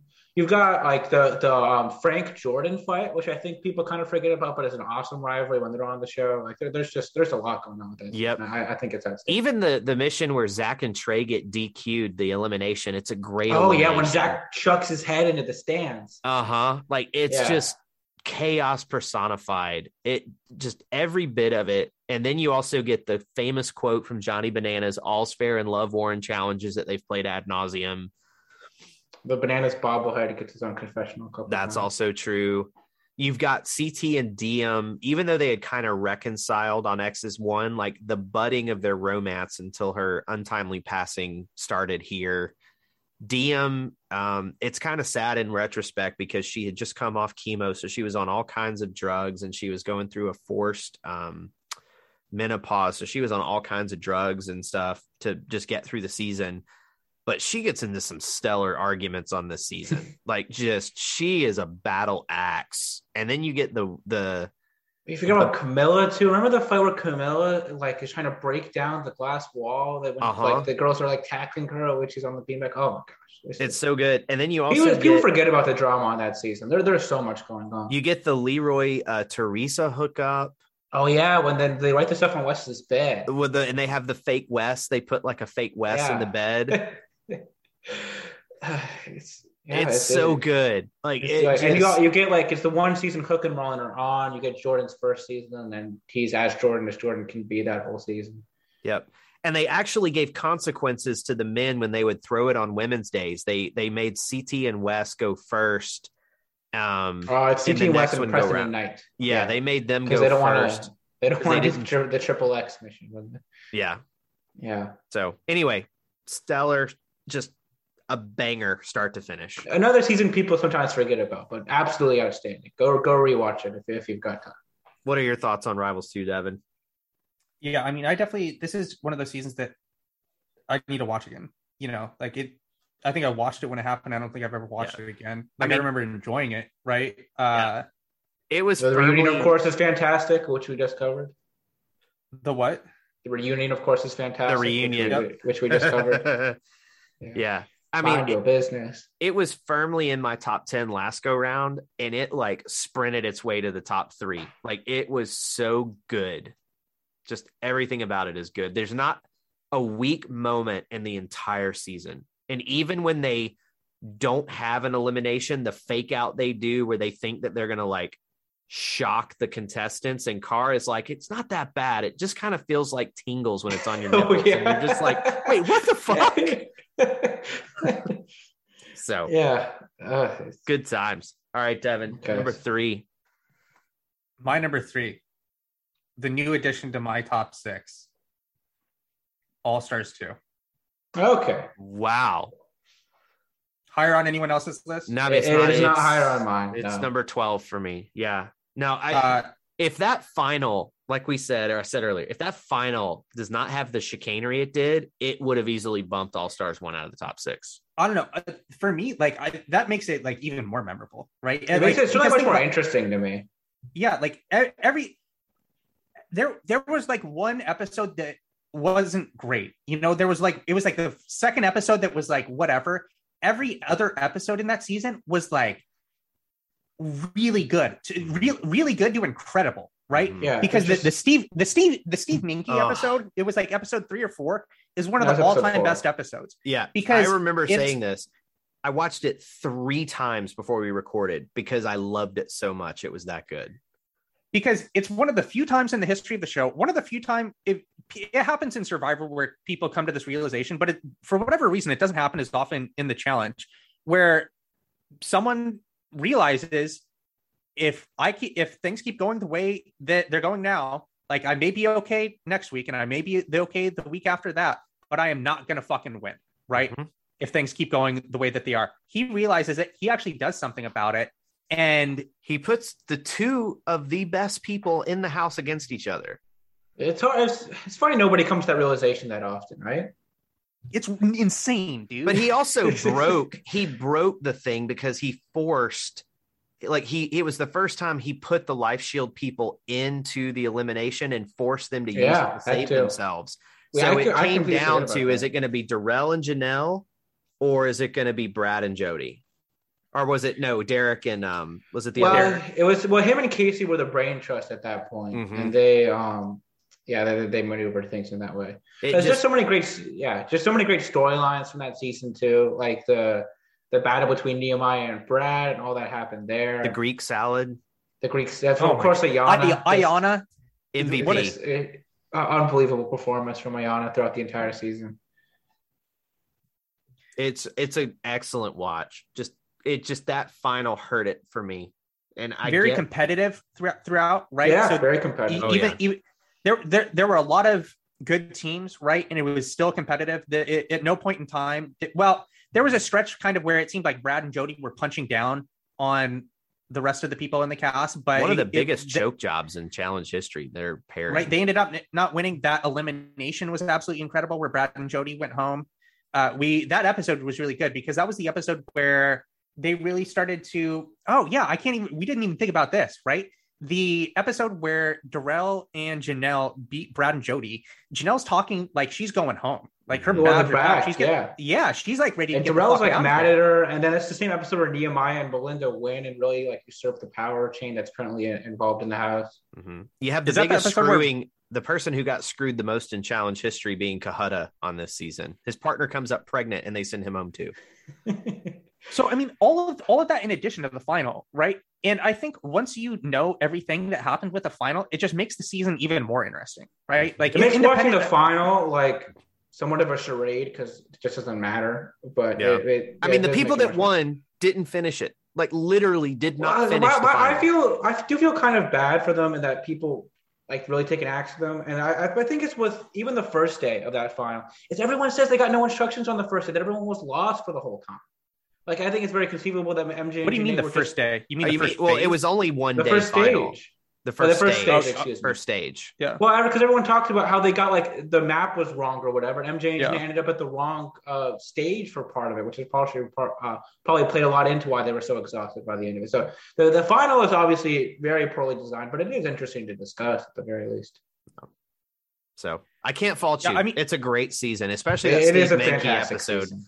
I mean, you cannot get any better than that Steve Meinke episode. Like when the challenge producers are watching that unfold, they're just like, fucking A, somebody finally has figured out how to do this. yeah, you just got just has the balls to go out there and actually do it. We we, we need it like Ayana with the Greek salad, Ayana with telling Everybody. Sophia, the the Sophia confrontation, right? That that episode Yeah, was really that good whole too. that whole bizarre thing. I'm yeah. doing you a favor. You're going in. it's a gift. against Jodi. Sophia. It's it's I've never seen anything like that, right? Where her team loses. Some she is supposed to go in to elimination for her team because she is the team captain. Her team lost. She is supposed to go in. Oh, but She cannot go in because she has the lifesaver because she won the previous mission, right? Oh, Or the- won the previous yeah, she wanted elimination. elimination. Yeah. She can she can she cannot go in, and so there's no direction from TJ on how they will decide who will go go in next, right? He the just said- logical He said, The pick logical- your person.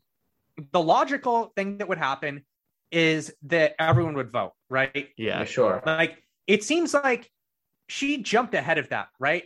She she didn't even give people the opportunity to say, "Let's vote." She goes, "I'm going to pick Sophia." It's a gift, you know, and like every no one gets in her way because everyone's like, "All right, It I ain't don't have to stick my neck. I don't have to say a name, right? It Yeah. wasn't me. I don't have to say a name. Like screw it." And dude, it one of my I, someone could convince me to put this number one to be honest that that's how much i like this season Yeah. um and it was really a breath of fresh air with everything else that we'd had to cover over this period of time Oh, Uh, I- I can only hope covering also- Spies, Lies, and Allies at the same time, it was like, fuck me. This show is so much better than Spies, Lies, and Allies. At, at the time when i said ranked Spy lies and allies the worst season of all time uh when it was like what two-thirds of the way through it seemed comical but now uh Hindsight, you like were I, correct. like Final a lot of Reckoning. validity to it Fi- It was Move Final over. Reckoning for me, and then Spies, Lies, and Allies. Well, you had Vendetta second to last, right? No, I moved Vendetta's up because No, oh, you not Final now, Reckoning is number 42 with a bullet, and then Spies, Lies, and Allies is at number 41. I, I, I disagree with that. I, I, the Trace's final, dog the is final make- for Survivors and Allies is absolutely horrendous. Like it, it's a disaster. but I don't trace's think it's dog's good. gonna make an appearance here let's Yep. see it How, how's uh how's its acl how does its knee doing Oh, uh, Sadie, her knee, um, it's getting better. She's on a sedative, and you couldn't really tell, but the doctor said that uh, she um, won't be like hanging out with her tongue in her mouth. She'll just be calmer. And it's true. She hasn't barked in a long time, Hmm. and she's just really chill. But her personality's still there. She still gets excited. She's Good. she wants to run around, and I'm having to force her not to. Um, the doctor said put her in the crate. That does not work because the anti-anxiety medication did not work. We would put her in the crate to try to keep her from doing stuff, and she would just sit there and shake and freak out. So, yeah Um, so basically, I just kind of keep her glued to my side, and since I'm at home, sadly, ninety percent of my life these days, uh, I she's I just kind of hodor her around the house. yeah. We'll, we'll have one dogs episode of the show, or our dogs can just come on and uh, the, Yeah. I don't know. But yeah, she'll be she'll be eight in June. This dog literally saved my life when we got her. So I love this. Love like a good dog. girl. Yeah, she's a good girl, aren't you? All right, so Trace, you're number Trace. two. Oh, we're to me. Okay. Here's the shocker for y'all. This is probably the one that's going to be the hottest of hot takes of the whole Can I guess? episode. Yeah, I want to guess too. Okay, I think it's free agents. That's what I was going to guess. And you would both be correct. There we go. We know our man. There you we do. It I remember liking this season tremendously when it first aired, but this most recent rewatch it reminded me of Gauntlet 3 in a lot of ways. The cast is having so much damn fun and it's super competitive. Like this season is so competitive, it's ridiculous. You get Bananas and Jordan going head to head, and it might be the best all around performance by a single challenger in the history of the show with Bananas here. He had to beat Jordan and CT in elimination, and then he had to beat Zach in a final. Like it, it, Well, as that kind of beats himself in that final. he beats himself on the mountain, okay? Regardless of that, it is one of the most impressive victories because he couldn't hide behind Evan and Kenny. He had to stand on his own and he came out the victor. I mean, he he nailed it. And the fact that he beat CT in a puzzle, a puzzle pyramid to get to the final, just phenomenal. And then Laurel has some of the hot moments with Devin where she's got her hit list and Dev and Devin's like she is like uh, Laurel scares me, and I'm very afraid of my life right now of why I should not put Laurel into elimination. There's so many great moments. You've got the weird Cohutta, Johnny Reilly, Nany love triangle. You've got the basketball game between CT and Theresa that is just hysterical. They played like strip horse. Yeah, yeah. No, it's trip one on one. They're playing one on one. Oh, one on one, but it was strip one on one. Every time someone lost a point, they'd had to strip. It was just so much fun. The house was phenomenal. The missions are great. It goes from pairs to big teams to pairs, uh, groups of four to, uh, you know, it just everything about this season, the format, even with the, The only uniforms, thing, the uniforms were great. The rugby style uniforms are incredible. the colors. Yes, everything about this season is just so good. Every bit of it. And it's a great final, too. The timed, it was the introduction of the timed finals, and it's by far the best structured of the timed final, timed finals. So there you go. Free agents. Yeah, but the only I, I really enjoy the free agents. I think the rivalries between Johnny and Jordan and Cara and Roy are some of the best storylines the show has going for. I think Devin's great throughout the season. Her commentary is hilarious throughout. The wig funeral. Wig funeral is fantastic. When Leroy, she, Leroy's playing her husband, tells her she can get another wig. Not on sale. Not on sale. it's there's a lot of great stuff there. Um, the only pushback I really have with it is I actually don't like the format. I think it's too random. And like John, like Johnny really doesn't really do anything throughout the season. He just kind of skates Yeah. his way to the final because he doesn't have to go in just because he doesn't pick the kill card. Well, that's because the kill That's card. That is the one yeah, thing that made me consider dropping it further. But in the end, the kill card did not ruin the enjoyment of the season. It's just a flaw it's still a the great format. season. Like I, I'd have it right behind. It, to me, Gauntlet that Gauntlet two and Rivals one are right outside my top six. So I definitely would. Uh, it was, it was very much in consideration, but I, I think that's the one flaw that brings it down for me. But there, there's there's some great moments throughout. Uh, uh, excuse me, free agents. There, there- there's a lot of great stuff there. Yeah. So I love it. It it it really did vault. It was in my top 10, I think. It was like number nine, and it's at number two now. Like it's a great season. Some people will hate it, and I get it in terms of like you have it too high, but there are very few seasons where I watch every single episode and go, "That was really good. That was really good. That was really good." Does anybody that really hate free good." agents? I, I find a hard a hard time buying that people really dislike it. I think I also think people hate it. it's just hard to follow because it, it's I probably in hindsight should have swapped Rivals 2 and free agents in my rankings because as we were talking about Rivals 2 just now, I'm like, yeah, you know what? Rivals 2 really might be the second best season of all time.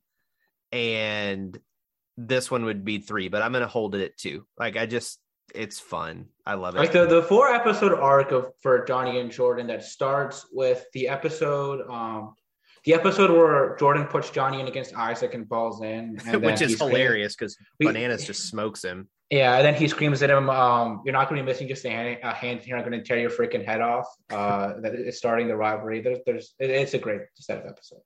Yeah, it's good stuff. Yeah, this is this is pretty much everything that I said about uh X's or rival. Well, I don't even remember. Well, pretty much both, how I feel about X's two, and I guess Rivals two, and also Fresh Meat applies to too. this. You I've just need to rewatch them. I've I haven't seen.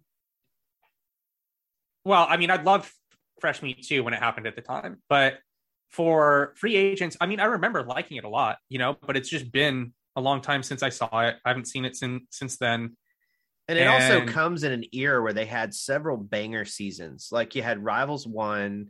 At the time, we thought X's one was a banger season. In hindsight, not so much. It was just such an interesting new format that it was like, oh, they're doing Battle of the X's. Holy shit. In hindsight, it's eh, but yeah, it is what it is. I just re- I just remember kind of from free agents. That's kind of like around the time when I thought the show started to take itself too serious, a little too seriously, when it started to trend trend in that direction. But I could be wrong about that if I went back and watched it now. I feel like I it's mean, the, like I said, it's the last fun season. The cast parties their ass off the whole season. I, th- I think they're having some fun on Bloodlines. I think that's all they're doing for part of it, which is kind of the problem. Yeah. So I also Alright. liked the location. The location for free the, agent. hou- it's a great house. It's a It is great, house. It's probably one of the top six challenges. I challenge do think when you go back and you watch some of these seasons, the one thing that I think somewhat to, like I think the music choices and some of that stuff from back then. Oh my god, fan this was the era of dubstep. yeah, that that It I was that I agree with is bad. If we could like just splice in some like even the more recent seasons, their music that they use, I think is so much better. Than Oh, I agree. The using back then. dubstep We- se- series is just terrible. We should have we should have brought that up as another mark for All Stars 2, right? The music selection Yeah. in All Stars 2 Yeah. is off the charts. Yes. When did the music really improve? I wonder if we trace that back. I mean, it was it used to be really good, right? Early on. yeah, and then they went to And- Way early generic. They went to generic because the, the production couldn't afford better music again for a while. It, it's definitely generic from like. I don't think they do a bad job in Rivals One, but it's definitely a more generic. It's it's on around the. Gauntlet three time frame. You could tell the budget for the Yeah. show went down. And then I think it picks up, picks back up again. Probably does Invasion have good music? I'm trying to remember now. No, it really No. wasn't until Dirty Thirty, maybe. no, I wouldn't even say Dirty Thirty. The music started getting better, honestly, on Total Madness. No, War of the Worlds One and War of the Worlds Two have great music selection. I see. I don't remember. I just don't. War of the remember. Worlds Two, you've got like Fortunate Son playing on the opening. Okay. War of the Worlds One, you've got a bunch of like great metal tracks as they're walking elimination. That's true. They had Downfall of Us All was in some of that. Yeah. No, that was good. I just remember Total Madness, the the um the Offspring song during Bear and Kayla. well, that's that just is like to that's one me. That to me was the signal when the music got really good because Double Agents, as mediocre of a season as it is, some of the music selections on it are bangers. Like Eye of the I think Tiger. they've had great music the past couple of seasons. Eye of the Tiger when CT's training Big T is hilarious. There's some really good stuff. Yeah, I think that they the I, I, I, I if I had to guess, it's probably like Final Reckoning. That's when they really up the music game. But I have to go or actually Vendettas because I remember from Vendettas like you get like basket case when Marie gets stuck in that basket in her elimination against Kayla. Like, They have a couple If- there too. Rob, if I would have given you uh, a line on Big T or Tom Brady coming out of retirement first, who would you have taken? It's a good question. Probably Brady. I fully expected Brady to come out of retirement. I just expected it to be in like June. I feel like with Brady, because the thing is, because Brady can just say he wants to unretire, and it's very easy for them to make that happen. Big T, And almost any team would happily sign him. I, yeah, I, obviously. Can you imagine if our, our commanders had a, a Brady now instead of Not Carson our Wentz? commanders, your commanders. I have officially declared my free agency. We've discussed this. I'm done. Trace is a Bronco fan now, Rob. No, right now I'm a free agent. I'm I I've kind of had the Ravens as a secondary team for a while, but I'm not quite ready to get You into. a should new just pick a new team. I You just should just haven't. pick a new one. I'm Like, not ready for a new relationship. No, right actually, now. I take that back. You got to stick with them. I You need know, to like play the you got to stick with them. So if I, you're staying the new Carson How about this? I'm going to stay a free agent and see what happens with ownership. If Dan Snyder ever gets forced out, I I, I tend to believe that a new I, I I don't hate the name, but I also don't love it. If it was different ownership and different people making decisions, I would be reopened to you know going out for coffee and seeing if it changed. Okay, so You would- you are saying the Carson Wentz jersey I bought you, I, I cannot send to. Fuck to no, Alabama. God, that's Dude, just like- so. That is such a Snyder move. Like it's so the- fucking dumb. It's the worst trade since the David Johnson Hopkins trade, right? It's terrible. It's a disaster. It's a disaster. We, we can't get. We, we'll talk about this for half an hour. So yeah, we, we can't it's get terrible. Got, it's the worst.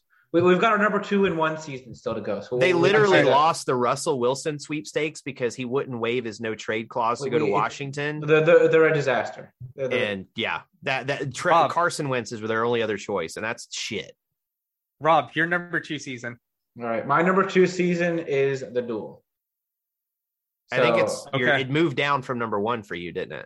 it moved down one spot from the So Duel. War of the Worlds is number one for Rob. Okay, We'll, we'll, we'll get there later. Yes, uh, but yeah, I, so for the you- duel. that- it fell so far on my list. I, I just think it has so many great storylines. There's so many of the best good, big characters on the show that have their breakout and some of their best performances on the duel. You've got obviously the CTDM storyline, which many would argue is like the most prominent storyline from that era of seasons that starts on the duel. You have Beth and oh, Beth against the Drama Mafia, which is one of my favorite plot uh, beginning season plot lines uh, from a long time with the show. You have Wes and all the stuff he's up to, kind of like rallying his rebel group against that uh, bigger alliance. You have Svetlana, what she's doing on that season is really interesting to me. Um, there's there's just a lot there that I, I find very compelling with the duel. So, what we said about Gauntlet 3 and The Island also applies to this season, where if you want to listen to like an extended version of, of how we feel about The Island, The Duel, it 3, you can go listen to like. I don't think we argue about the that duel as much as those two. No, I I mean think we've talked definitely, like, about it. I think our I, I think for Devin and I, it just has fallen over time. It's just like, I feel like there's not a lot going on. And I, I think I that, don't know that's crazy to me. With the exception, it's just like a lot of. Go ahead. Go ahead. No, All go right. ahead. with the exception of the pole wrestle between Derek and Wes and the Beth Svetlana situation and the Brad CT situation, arguably some of the worst eliminations in the challenge history for something called the duel. I can, I can't should have been the name of it because screw that friggin' elimination. Okay. It sucks. It's a It's- terrible idea. And if you're gonna do an I can, you can't change the the the units of what you're doing. Like bananas gets watermelons. Um, somebody else got coconuts. Somebody else got They It just, just- kind of grab whatever they had lying around. it, it just was terrible. Like that's awful. I will say this: the duel has some of the best dailies for that. Like the the roller derby one's great.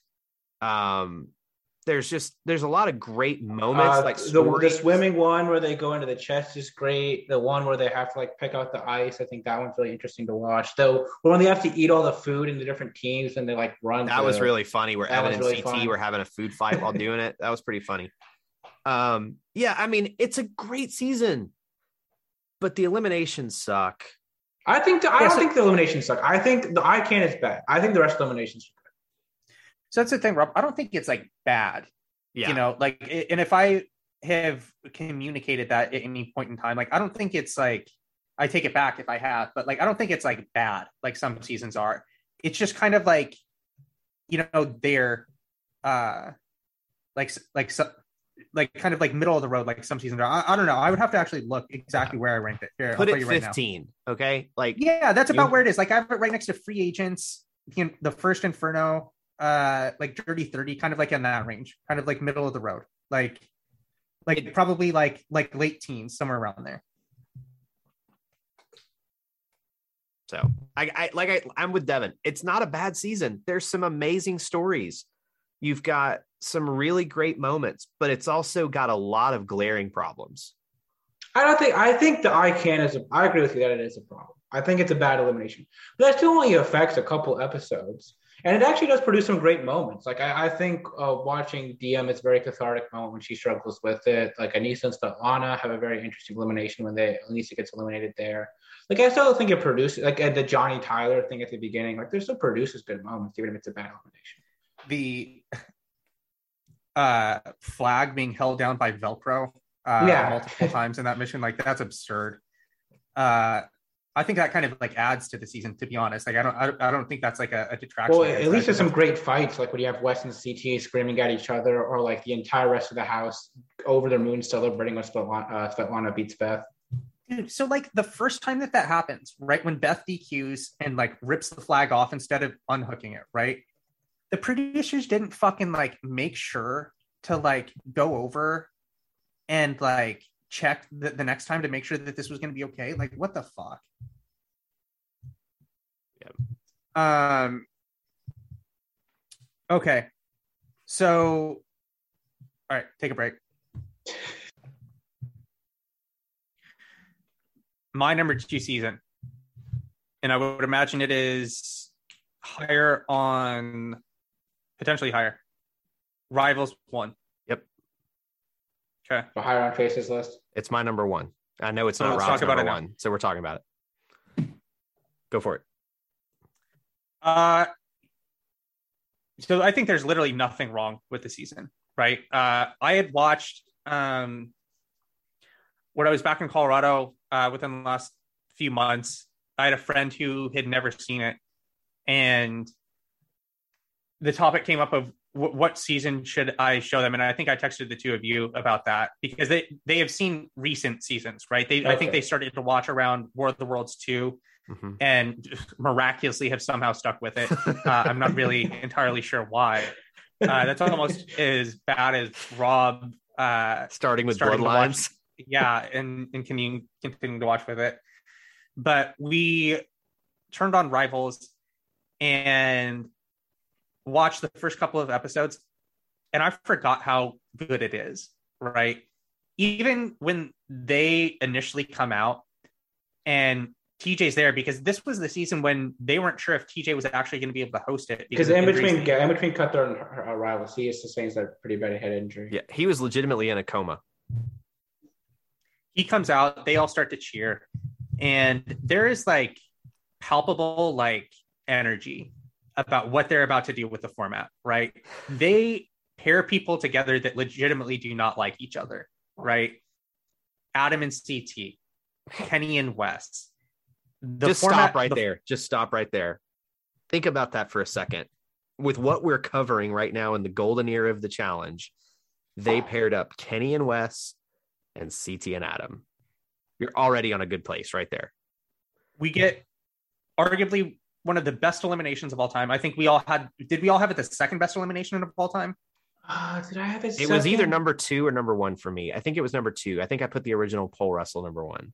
And I then put potentially- Derek West number one. I remember that. and then potentially w- one of the best moments of all time. Right. Yes. Uh, what else? Uh, Great dailies. Like just really. Uh, See, I don't like the solid missions. That's one of my pushbacks on season. I I think that because a lot of the missions they kind of work independently, and a lot of them they actually have one cast member do something. Like when Wes and Kenny are like climbing up the ladder, and it's just Kenny hanging off the helicopter, or um, when they're doing the one where like you have to dive into the person and swim with them. Where where uh, Evan uh, is, saying which way to the jungle as Nehemiah is like hanging up on the thing. Yep.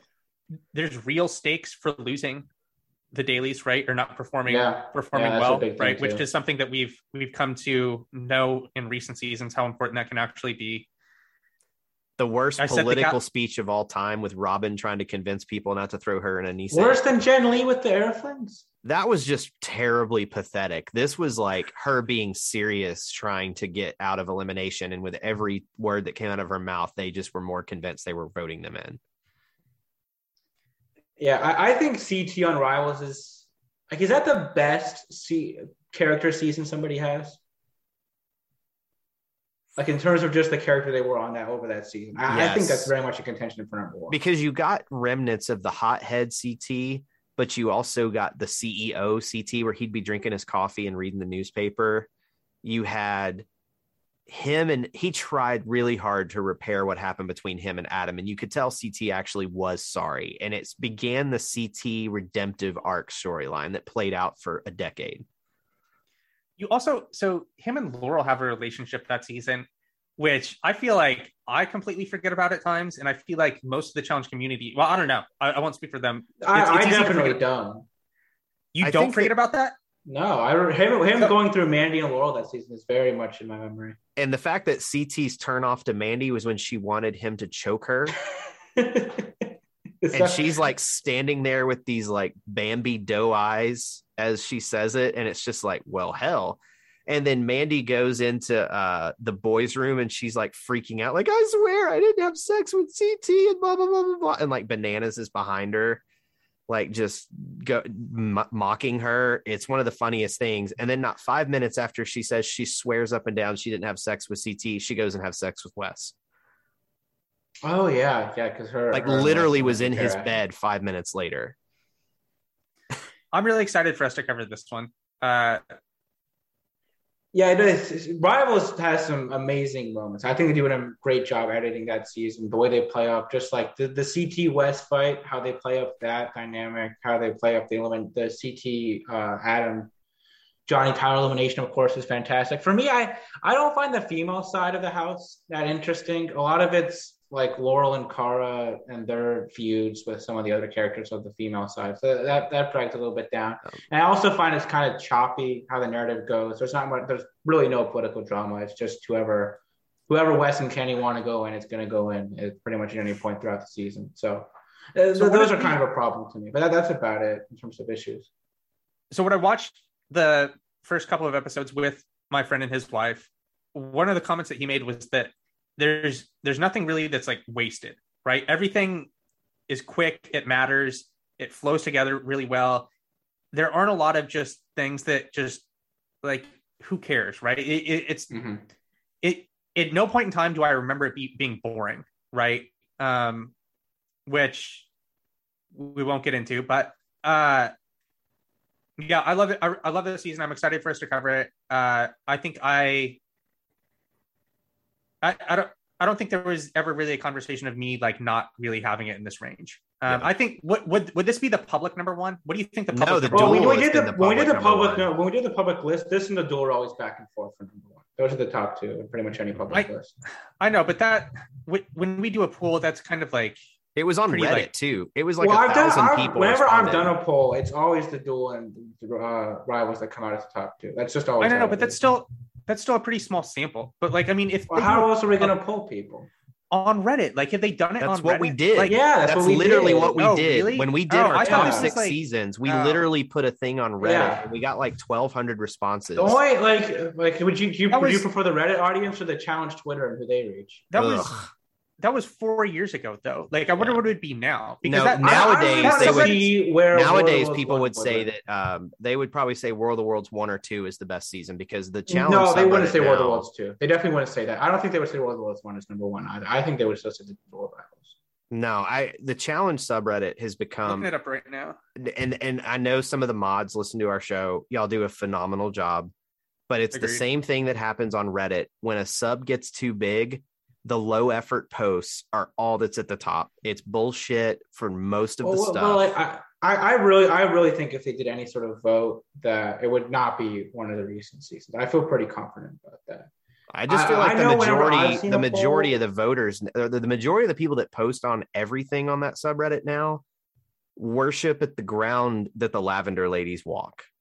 I, I, I don't see. I disagree a lot with that. I think you see that because you don't like that, and you, when you see posts that you like, they go past your memory. You're absolutely right. I downvote every single one of them. Yeah, exactly. So that, that, that, that's why that happens. Is because that attracts your attention, whereas the things that agree with you don't. And the fact that CT that and they just there's a lot of low effort memes like it's just like it's the same thing that every subreddit goes through I, I just, popular yeah, I think any sort of public polling, th- those are tend to be the two that come up towards top. It's always the rivals and duel, and sometimes they'll see a, a surprise nominee, Yeah. but it's, those two are very consistently at the Yeah. top. and the thing too is is like there's only two teams on the entire season that are just outright duds i mean tyrie and davis i mean do you just want them to go home that badly did you could you not find a better set of rivals to go on this show but no offense to tyrie and davis but like y'all were dead Someone's got to be cannon fodder, right? Someone Right, but there, were, there was some other people they could have had on. You could have had Abe and anybody. You could have had several other people. We've talked about that before, like that, and we. I think we all agree that that's what we we would do if we were in charge of casting. Every single person on the cast should fall into one of two buckets or both. They need to be have a legitimate chance to win the season, or they need to be next level character perspective, Yeah. like Dan Renzi or Ayana. But- right? I, I think. Go ahead. Yeah. the only thing that's great about the Tyrie thing is it gave us one of the funniest moments in the history of show with his and Jasmine's hookup. Like if he's not on the season, we do not get to experience that amazing moment. Like it just it's awesome. Well, it's also like if they're not there, like I mean, maybe Kenny and Wes go home episode two because they actually get a decent opponent in That's also true. There's a lot. Kenny and Kenny really sucked on this thing until he, the he final. was he was at bad bad for the, for those first couple uh, episodes. I think even he even said at one point, it's like being partnered with him is sucking away my mojo. And so, like, when they finally win a mission towards the end, they're like, "You found Kenny's mojo. Yeah. It's back." Well, the one where they mission they win is when they just hang Kenny up on the thing, and then Wes just has Yeah, and Wes literally did all the have to do work. yeah, he doesn't have to do anything. so, yeah, it's just it's also, and and I've talked about this before in the past, so I will make it as brief as possible. If Rivals wasn't successful, the show was getting canceled. Period. This was its last chance, and it delivered some of the best ratings that show had seen in years, and it bought it Battle of the Exes. Battle of the Exes ratings went up a little higher than Rivals, and that got them Battle of the Seasons. And then they got renewed for free agents, and then they eventually got all the way to Bloodlines, where they finally started getting multi season renewals again. So if Rivals wasn't good, the show was done. Like it was done, done at that point. And it also honestly kept the real world on life support because in order to keep feeding the challenge at the time, they were still only feeding people from the real world as rookies. So if there was no real world, they had no rookies. So it kept the real world going too. So you also had the introduction of the first ever location change, the first ever two day final, which until we got to War of the Worlds one is still the hardest final they've ever done. So just so much on this season that's important. It's as Devin's friend, as he quoted him, no time is wasted. It's a great season. If you've never seen it, can you even call yourself a challenge fan? Go watch it. Rob, your number one Okay. season.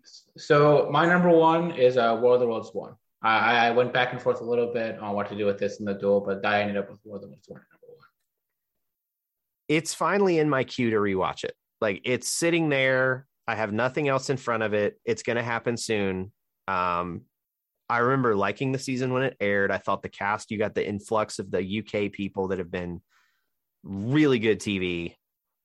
Bear's performance and entry into the challenge world.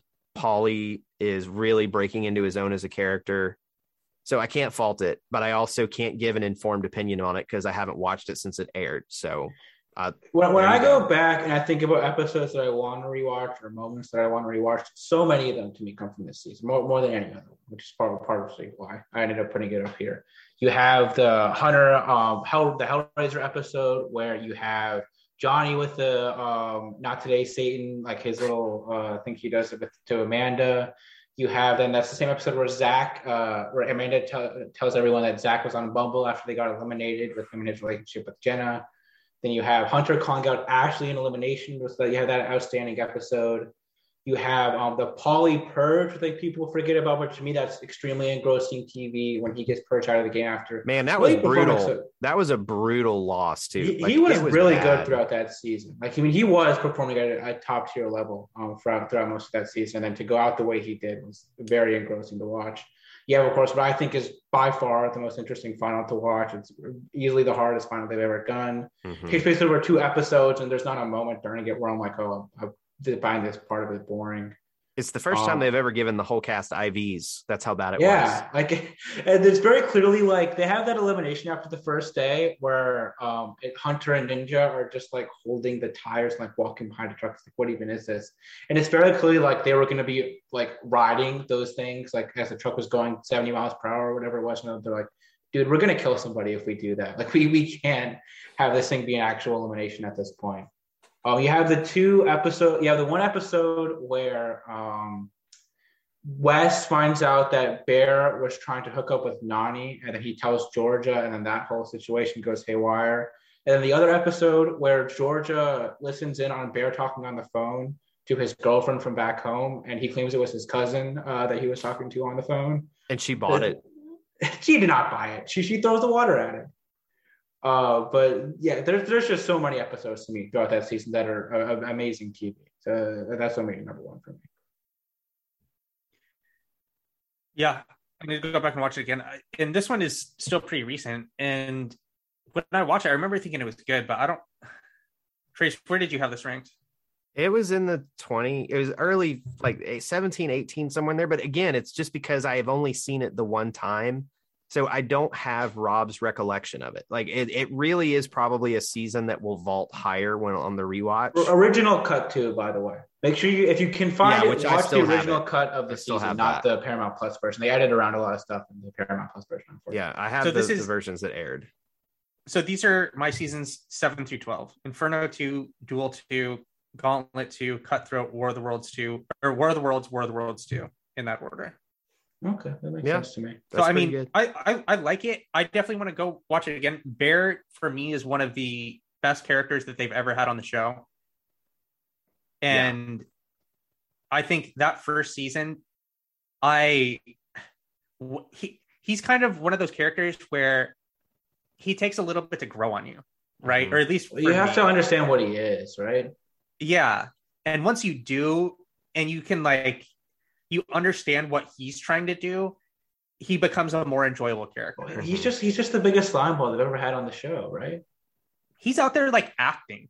You know, like he's like, like when he's character. like when he's in the confessional and he's talking about how he like he know he he's lying to George and he's like lying is always the best policy and just talking uh, clearly misrepresenting the situation that's been happening with the two of them. Like I, for me, the rivalry between Wes and Bear, with Hunter and George, are kind of like caught in between, and then their pairing really being pulled apart and put back together again throughout that season. That's as entertaining TV as I can get for me, which, mm-hmm. between those two. Yep. When remember when Bear they're playing cards and Bear just comes yeah, and runs on the, the table and then he gets he blames Kam. He's like, Kam, you tricked me. It's like, what are you talking about?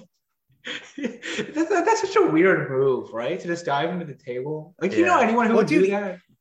Dude, dude, he's like his mindset that you have to like think about his mindset. It's like he's like thinking to himself, all right, what can I do right now to make like the most entertaining TV possible? No, I yeah, like, obviously. Yeah, like that that's like he doesn't like if cameras aren't around, he's not doing that, you know. I, I don't um, know about that. I really don't. He's still a scumbag so, in real life. Like that's the like, thing. I, I don't know how, how much of this life exists where there's not cameras around.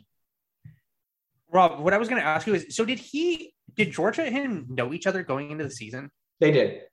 That okay. whole British crew knows each other. They they all they're all in like the same circle. They all know each what other. What was his original show? Uh, uh, shipwrecked. It's like British Survivor. Really? I kind of. I, I, don't know enough about it, but that was his original. I feel like show. I want to go back and watch it just because I think he's such a he's a scumbag in real life. Don't get me wrong. I don't want to condone what he's done in his real life, but from a television standpoint, I would like to go back and. Oh, all, and like a lot of that's where like Big T came from. That's where uh, Liv Jawando came from. Like a lot of the British people come from that show. I mean, we can't forget Liv Jawando. I, I didn't even remember she was on the show, so there you go. well, she broke her arm right when Toy like threw her off the truck. If you say so, I don't remember. She was on. She was on two seasons, right? She was on. No, she was on Double Agent. She was supposed. To, she was maybe going to be on Spies and Allies, but that was an alternate. She was supposed to be great so. TV, and apparently she got a bunch of storylines cut from Double Agents because she was like, well, she was hooking up with Michi, and then they decided not to air it. But anyways, yeah, I, I think this is a, I think it's a fantastic season. Obviously, I recommend anybody go back when you watch it. Find the original cut if you can. But like I like I feel like people remember the season for Paulie and Kyle, and that's really interesting. But there, beyond that, there's still so many other interesting things going on, like Turbo and Ninja. I remember it was the I remember it being the Wes Renaissance because he had not been as dominant yeah. of a force in the show for a while. Like he was off the show right from Rivals. He hadn't been on since Rivals this. Three. So like yeah. Wes returned and he made the final. And he didn't just win, like get to the final, like he played a great political game and surrounded himself with the right allies and made the final. And so like to me, I remember when I watched it live the, as the Wes comeback. Like Wes is a force in the game again, thank God. Um like I, I kind of remember I, I kind of remember uh at the beginning of War of the Worlds 2 or at partway through War of the Worlds 2, a lot of the people that uh, War of the Worlds 1 was their first season, they go into War of the Worlds 2, and a lot of like the more old school vets are on that season. And they kind of come to experience what the challenge is actually like. yes. right. and it's like they immediately just kind of like see how like twisted it could be because I feel like War of the Worlds one isn't really like that from what I remember, right? War of the Worlds two is a very dark season. Like there's like War of the Worlds one, there's definitely rivalries and stuff, but there's other vitriol. That there's yeah, it World felt War like in II. World War Worlds 2, there was some everyone real hated hate. each other, And It- it Kara was was like a big ball of just gloom and doom the whole I, I, season. it's- man, I, I always have a hard time with War of the Worlds because I think it produces some amazing moments, but I also kind of blame it for the state the show's in now. The So it, it's a, it's Be- a weird paradox. best best episode of all time. I think we can definitively say that at this point. well, we haven't ranked all of them yet. Dan. we haven't ranked them all yet, but it's up there. the It- it's I'm- if it's not top three, then there's a real. What are the chances you think you put something above that eventually? I feel like we would I would at least be able to think of it like off the top of my head, right? I don't know that you would. What get wait, let's fucking Well, you watch just them you then, didn't remember know? the Exes two episode.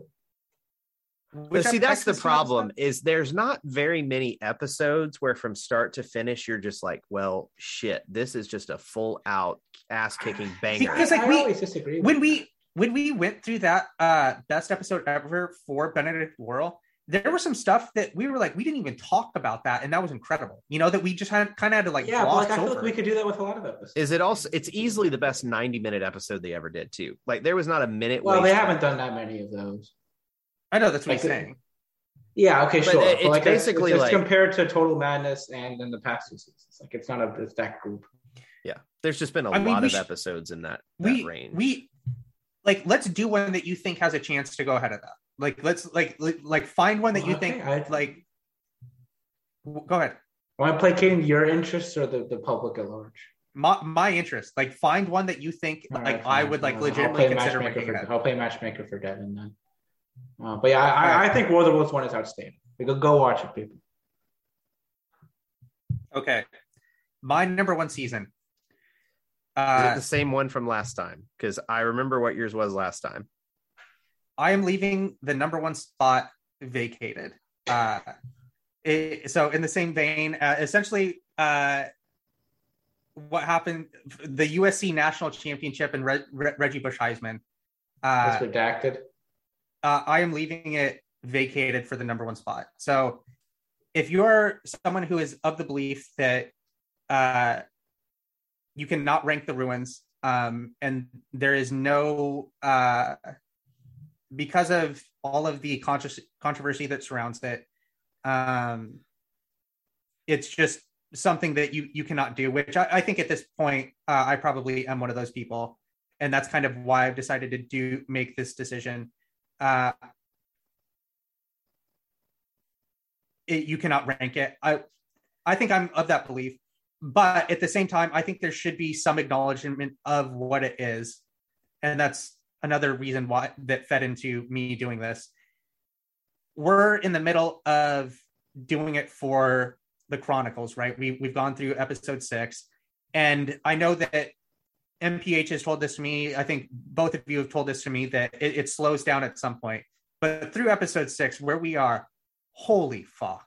Like I mean, the the first two episodes, each of them could be best, Best episodes episode of all ever. time Yeah. back back to back right we I, I think because when we had initially done these rankings probably close to four years ago it had been a long time since i had seen the ruins and when we went back and started to cover this a while ago for the chronicles i couldn't believe like how much i had forgotten actually happens in those first two episodes it's Mhm. just boom boom boom like doesn't stop the entire time and I know that we're going supposedly going to get to a point where it does slow down, but even through episode six, where we are right now, like, is there a better six ep- episode stretch? If, if you I can, would say yes, but I have different interests than you do.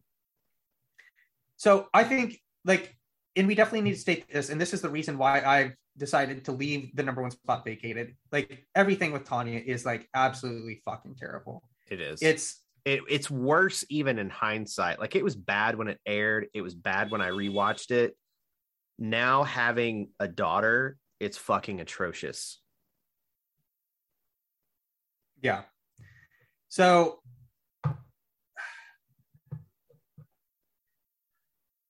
Yeah, I, I yeah, I mean, I don't, I don't really. We're doing it for the Chronicles right now, so I mean, every everything that we would be able to say, like you could go back and listen to. Literally, if you're a Uh, Patreon, you can listen to our three recaps on these first six episodes, and we deep dive the hell out of this thing from, and we literally were raving like maniacs over episodes one and two. So, if you want the full unfiltered opinion in that, go listen to those shows because they're there. Everything between Wes and the Dominant Alliance, right? Between JK, Evelyn uh, deciding to throw the mission. Evelyn in the first couple couple of episodes is great while she's there. This moment Uh, where Wes goes home, Kenny's lovely face and his reaction to Wes going home, it just it's great. Siobhan, Siobhan like the moment with Siobhan at the booby very trap. beginning. We, we get Danny Jamieson. Uh, what else can you say? Uh, And he's one of the big is- captains. He's a leader of the team. Yeah, he's in the leaders. He and Brad are the co-leaders of the team.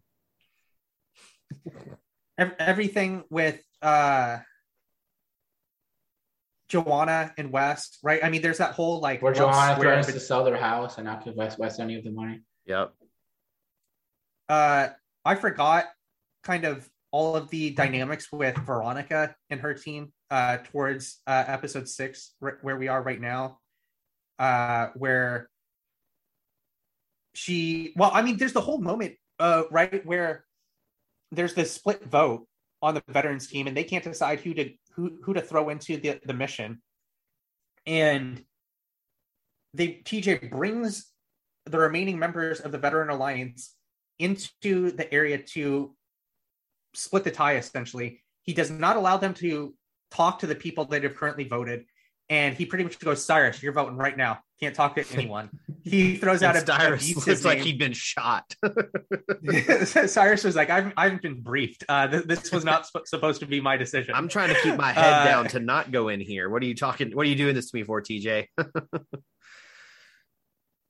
yeah so i mean the Evelyn blind side where they vote in Evelyn to go against Kellyanne is freaking brilliant too. Like just the I contention. don't know if it's the fight. brilliant. I think it's good TV. We but, talked- we've talked about it. it's completely unnecessary Yeah, It's well, completely- what's it was it was setting a bomb off that could have just been ignored.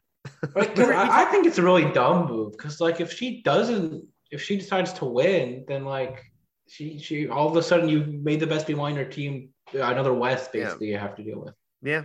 It, it was we, we talked we said this at the time it's a russell hantz move you Uh-huh. know Yeah. like, it- it's like Yeah. it's unnecessarily cruel I'm gonna burn the camp down just because I can. Yeah, yeah. It's sort of like in um Kaoh Rong when uh remember when Scott. I think when when Scott like is just like dumping it uh, and dumping kyle water Jason. on the fire. Yeah, when just dumping a water on the fire every time.